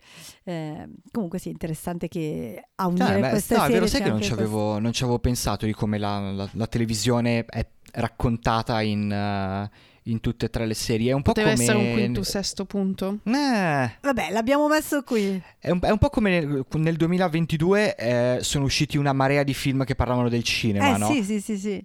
A questo proposito, l'episodio, ancora il meraviglioso, ribadisco che, perché mi è piaciuto tantissimo, l'episodio del, del roast di, di Susie mi ha, cioè secondo me anche sintetizza moltissimo tanti di quei discorsi che abbiamo visto fatti al cinema in quest'ultimo anno tra Babylon o Elvis Elvis, cioè questo racconto dello show business, come un posto pieno di squali, ma di, di gente che, che, ti tradisce, però nello stesso tempo invece magari si formano delle alleanze incredibili, insomma un posto di matti sostanzialmente in cui però si crea la magia dello spettacolo. Mi è sembrato che tornassero questi temi mi sembra che hai detto veramente tutto, non, no, ha, non, so non ha senso di lunga. No, no, cioè io sono assolutamente d'accordo con tutto quello che hai detto, se proprio dovessi fare la classifica, Ted Lasso uh, è il meno, che poi è anche la classifica di quelli che in, in or- è lo stesso ordine di gradimento. Ted Lasso è quella che ha usato, sfruttato un, po' meno il, uh, il concetto di, di serialità, eh, che è riuscita a combinare di meno orizzontalità e verticalità. Succession è proprio la, la serie prestige uh, da HBO eh, che, come dice lo slogan di HBO, It's not just a television. No, it's not TV, it's HBO. It's, eh, cioè, e, e ha sempre quel, quella, quel, senso di a cavallo tra, sì, tra sì, la sì. televisione e il cinema. E invece guardando Mrs. Maisel sembrava, per quanto è evidente che non lo sia, sembrava proprio di vedere le serie di una volta. Sì, con, un, con in realtà poi valori produttivi e messi in scena che non sono per nulla mm. televisivi perché davvero... E distribuzione che non sì, è... Sì, sì, esatto. Però... Però riusciva a restituire quel senso, quel modo in cui la verticalità dei singoli episodi andava comunque a... cioè non contrastava, ma anzi andava a formare un'orizzontalità a livello di, di stagione. È una cosa che ho visto un po' meno in Succession e non ho visto per niente in uh, Ted Lasso. Quindi round finale, ultimo punto. Tanto l'abbiamo già, si è già capito cosa pensiamo. delle- se ci è piaciuto, cioè se ci ha soddisfatto oppure Quan- no. Sì, quanto siamo contenti e quanto sono finali questi finali. Perché a volte ci sono finali che non sono veramente finali. Beh, eh, quanto sono finali questi finali? Direi che ehm, Ted Lasso, che, che ne dicano che non vogliono sbilanciarsi, è chiaramente un finale finale. Cioè, potrebbe... Qualsiasi cosa possa succedere dopo sarebbe comunque uno spin-off. Sarebbe uno spin-off. Si sono lasciati aperti, insomma, mh, potrebbe essere uno spin-off su Richmond eh, oppure anche su Killy. Cioè, anche se e fosse un Rebecca. seguito, come. Sì. eh, cos'è? Ti ricordi quando hanno fatto. C'era questa serie poliziesca che era The Closer, Sì, certo. e poi la protagonista se n'è E andata. hanno fatto E la serie è continuata con un altro nome. eh, Major Crimes. No, Major Crimes. Era sì. Major Crimes. Sì, sì, era Ah, Major ok. Vi ho Crimes. allevato correttamente. Siete veramente il mio orgoglio più grande. Chi, chi era lei? Kira Sedgwick? Sedgwick La prima era Kira. Sedgwick, la seconda era la presidentessa Era della serie Mary che piace a Alice. McDonnell. Mary McDonnell era la, la presidente di Battlestar Galactica. Eh, Quindi niente, cioè, se, se anche te- ci fosse una quarta stagione di Ted Lasso, non sarebbe una quarta stagione No, di Ted Non la Lasso. chiamerebbero, Ted- cioè non potrebbero neanche chiamarla Ted Lasso a quel punto. Cioè Jason Sudeikis, eh, quello che ho letto è che era chiaro dall'inizio che Jason Sudeikis non avrebbe dato più di tre anni a questa cosa, cioè nel senso l'aveva messo Mhm. in chiaro, quindi mh, vuoi fare il Richmond femminile, che è una roba che hanno buttato lì un po' alla fine, vuoi fare... I personaggi ce n'è, il nuovo Richmond con Roy Kent eh, come allenatore. Boh, non so se è Sì, necessario, francamente. non è sicuramente necessario, però sappiamo come va eh, Esatto. nel medium televisivo. Se una roba ha molto successo, di solito la Esatto. si fa la Però a quel punto esa- fanno come Major Crimes, giustamente citato da Andrea, lo chiamano eh, Richmond Forever. No, Esatto. scusate, c'era un reality, com'è che era? Sunderland Till I Die. C'era un Ah sì, Richmond Till I Die. Richmond Till I Die e basta, magari potrebbero anche cambiare format, potrebbero fare anche lì un finto documentario su una stagione, cioè nel senso Sì, possibilità ce ne sono. Alice dovrebbero pagarti per, eh, per, Per pi- fare per pitch. picciare Per serie. copiare mm, altre cose che ha fatto Amazon Prime. Perché gli È altri cosa che credi fa. che facciano? Esatto. Sono una mini room da sola. Sei una mini room, sì. Sei una one, one woman one mini woman room. mini room. Invece Mrs. Maisel anche secondo me è chiaramente un finale, proprio perché questa cosa dei flash forward l'hanno utilizzata Però- per dirci cosa succederà. Però al, al net- al netto che, che è, cioè, è perfetto il finale di Mrs. Mason, non gli puoi dire niente, però io ho avuto la sensazione che avessero, ah, che abbiano un po' accelerato Ah, le cose. Sì, eh, e, E lo sai di chi che- la colpa? Di Del capitalismo. eh, Jeremy Strong. No, del capitalismo, del Signore degli Anelli. Oh no, ci ho preso. Nel senso che Amy Sherman Palladino l'ha, eh, non- n- ha fatto capire in un'intervista che loro comunque l'avrebbero fatta una sesta, cioè nel senso che C'era, cioè, in quella C'era stagione mate- c'era materiale per due stagioni. Esatto, ma eh, il budget di Amazon eh, andava in un'altra direzione, che sappiamo benissimo dove sta andando il budget di Amazon in questo, eh, in questo periodo e quindi probabilmente eh, diciamo hanno, cioè la decisione probabilmente di finirla qui non è stata del- dei Palladino ma è stata di, di Amazon Forse gli hanno, se gli la hanno sono anche giocata messi... strabene perché hanno usato benissimo questa quinta stagione, ecco, però No, però magari li hanno messi di fronte a un out-out. Puoi fare due stagioni, ma ti devi far bastare questi sì, soldi. esatto, anche E loro hanno detto: no, guarda, io questi soldi li uso per fare 15 scene di massa Esatto. in un'unica stagione e viene una figata come il finale di Mrs. la Sì. stagione finale di Mrs. Maisel. Sì, esatto. Però ecco, ci ho detto, eh, forse c'è un altro universo in cui c'è Mrs. Maisel a sei stagioni, ma in questo caso direi che anche questo è un finale appunto abbastanza definitivo, eh, perché comunque hanno si sono preoccupati di raccontarci cosa succede a tutti i personaggi e, e di modo che non Mm, Cosa fosse- succede nei decenni Nei successivi decenni addirittura, successivi. quindi Esatto. Succession secondo me è quella che volendo potrebbe tornare in qualche altra forma. eh, Cioè il finale è un, fina- un- un finale definitivo per questa storia qua. Però è è, scritto vero come che... un finale, ma non, non- cioè, potrebbe tranquillamente continuare. Sì, esatto. È, è- esatto, è un finale per, per il modo in cui è scritto e per la struttura e per eh, tut- il modo in cui hanno fatto fare rima alle varie cose, il fatto, eh, tra, cioè dico, le varie chiusure del cerchio e, eh, e la serie si chiama Succession. Eh, e fina- ci hanno messo quattro stagioni, finalmente la successione è avvenuta eh, il- Nel- nella nel- maniera più inaspettata. nella maniera più inaspettata da un certo punto di vista per la persona che alla fine vince, eh, che però sai anche un po' quella cosa del aspettato perché è il più inaspettato. Mhm. Cioè, ah, non so, non so, Beh, io oddio, io, eh, io sto leggendo... ancora era Greg, effettivamente. Sto leggendo cose che, di, di gente convinta che era pieno di indizi fin dalla prima stagione. Ma pieno di Boh, indizi. Secondo però- me tutti potevano, cioè, qualsiasi il punto Chiunque è sia stato il vincitore avrebbero trovato gli indizi. Che No, sì, ma perché secondo me quello è anche uno- un- di nuovo un'indicazione della ottima scrittura della serie. Non è come quando Daenerys Targaryen è impazzita da un momento all'altro e la gente ha detto ah, ma nella seconda stagione aveva alzato la voce una volta. No, non è, non- non è così. È che davvero la se- questa serie è stata scritta in modo tale che effettivamente tutti potevano eh, avere delle, delle potenzialità di diventare CEO, di vincere il trono di spade. Eh, e, e quindi chiunque la vince, cioè poi alla fine la vin- lo vince quello che, che è Tom, eh, perché a questo punto spoileriamo tutto, che è uno dei più Tanto se, improbabili. se uno non ha visto Succession e ci ha ascoltati fino adesso, non ha la minima idea di chi sia Tom. Esatto, Io non lo so. sape- Teniamola Tom così. è il no, Teniamola dai. così. È il marito di Shiv ed è il Ah, il mio eh, preferito. Eh, Anche Matthew- il mio! Matthew McFadden, io, lo, io odio tutti, vabbè, ma non, non vale. mi, fa, mi fa veramente schifo pure lui, ma pure Greg mi fa schifo. Madonna, quando mi fa Vabbè, schifo lo, lo dicevamo prima, eh, non è un- Eh. veramente una questione di merito. E lui vince, ha senso perché lui vince proprio perché non ha alcuna dignità e perché non ha alcuna reputazione e è il meno narcisista di tutti da un certo punto di vista, nel senso che vince perché proprio dice io sono il più servile di tutti, calpestatemi e allora ovviamente viene messo. Il, il che aprirebbe a, un- a una ulteriore domanda. Ha veramente vinto? No, certo che no, nessuno vince, nel senso che Eh. ovviamente lui è il burattino di, di Skarsgård. Di Alexander Skarsgård. Eh, Shiv lo fa vincere, tra virgolette, per poter essere anche lei al potere, però in realtà è come Serena Joy di The Handmaid's Tale, sostanzialmente fa la moglie del capo, diventa uguale a, a sua madre.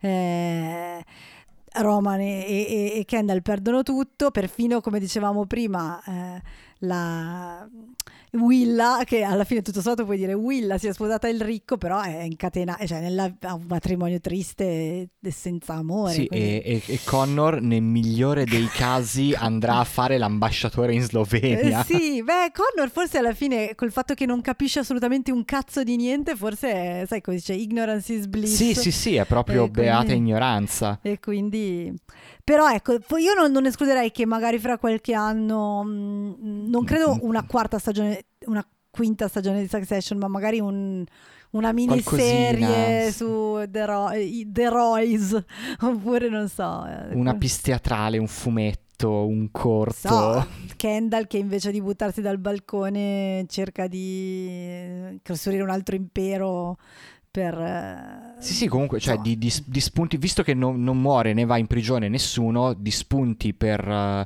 per continuare a raccontare... Cioè, in prigione potevano andarci tutti, sarebbe stato bello, ma non Eh, Anche morire, potevano morire tutti, sarebbe stato bello. Sì, meno bello, cioè nel senso eh, mi sentivo più vendicata se andavano in Mhm. galera, certo. Sì, eh, questo, questo è un tema. Cosa, cosa ti fa sentire più vendicato? Eh, che Infatti paghino, io prima che paghino dicevo per giusto- le loro nefandezze. no? Io Non- prima giustamente dicevo che andrebbero torturati a morte. Se- Sì, anche la ghigliottina io la, la- la cito sempre con affetto, però eh, vabbè, comunque è un finale proprio per come è scritto, ma a livello narrativo potrebbero succedere altre cose.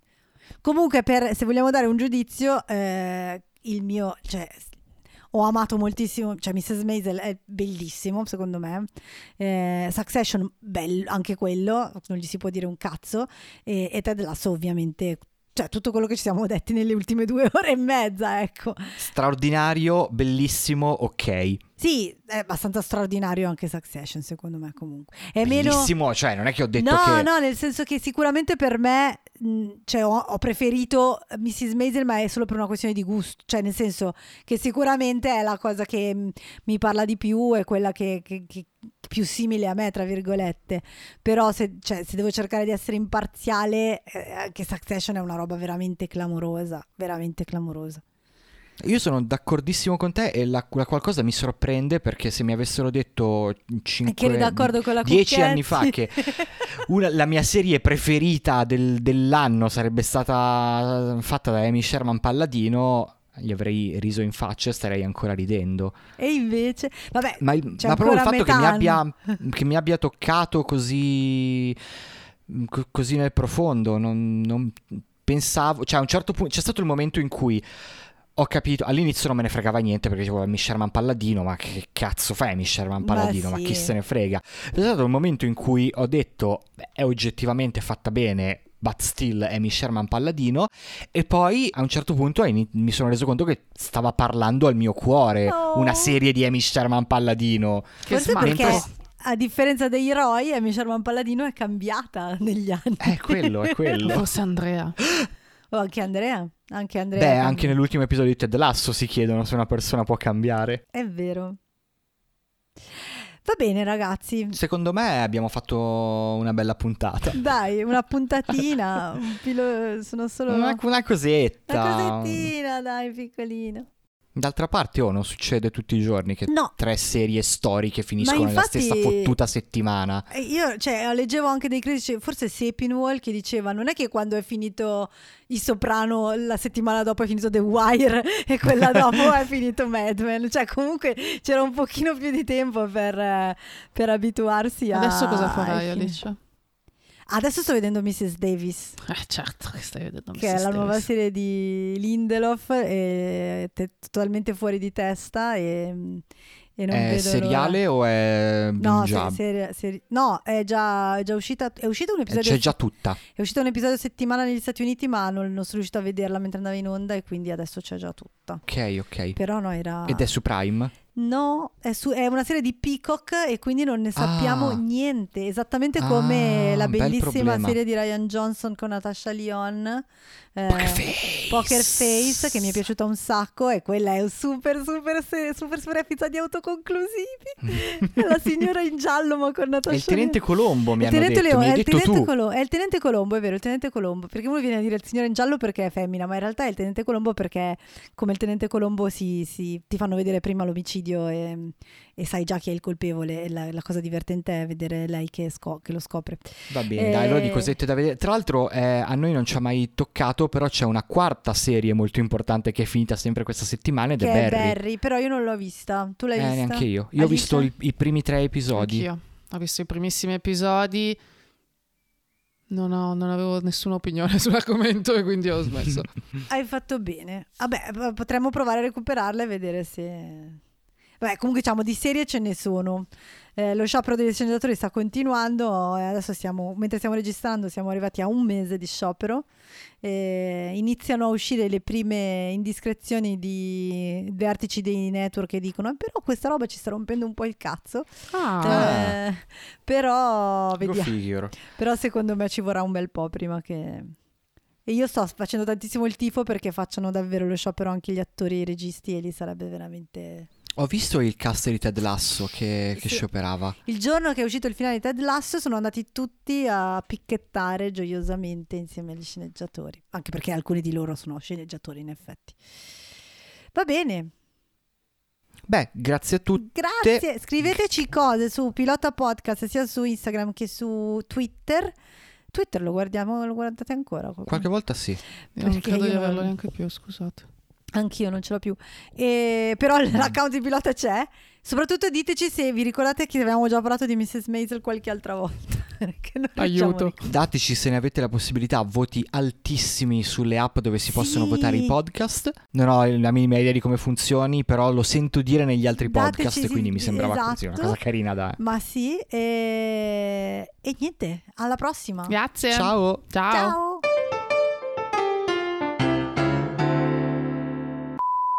Voi avete stoppato? No, non ho ancora Ah. stoppato perché magari diciamo qualcosa di Metti che adesso divertente. diciamo qualcosa di pazzesco. Tipo Alice bestemmia.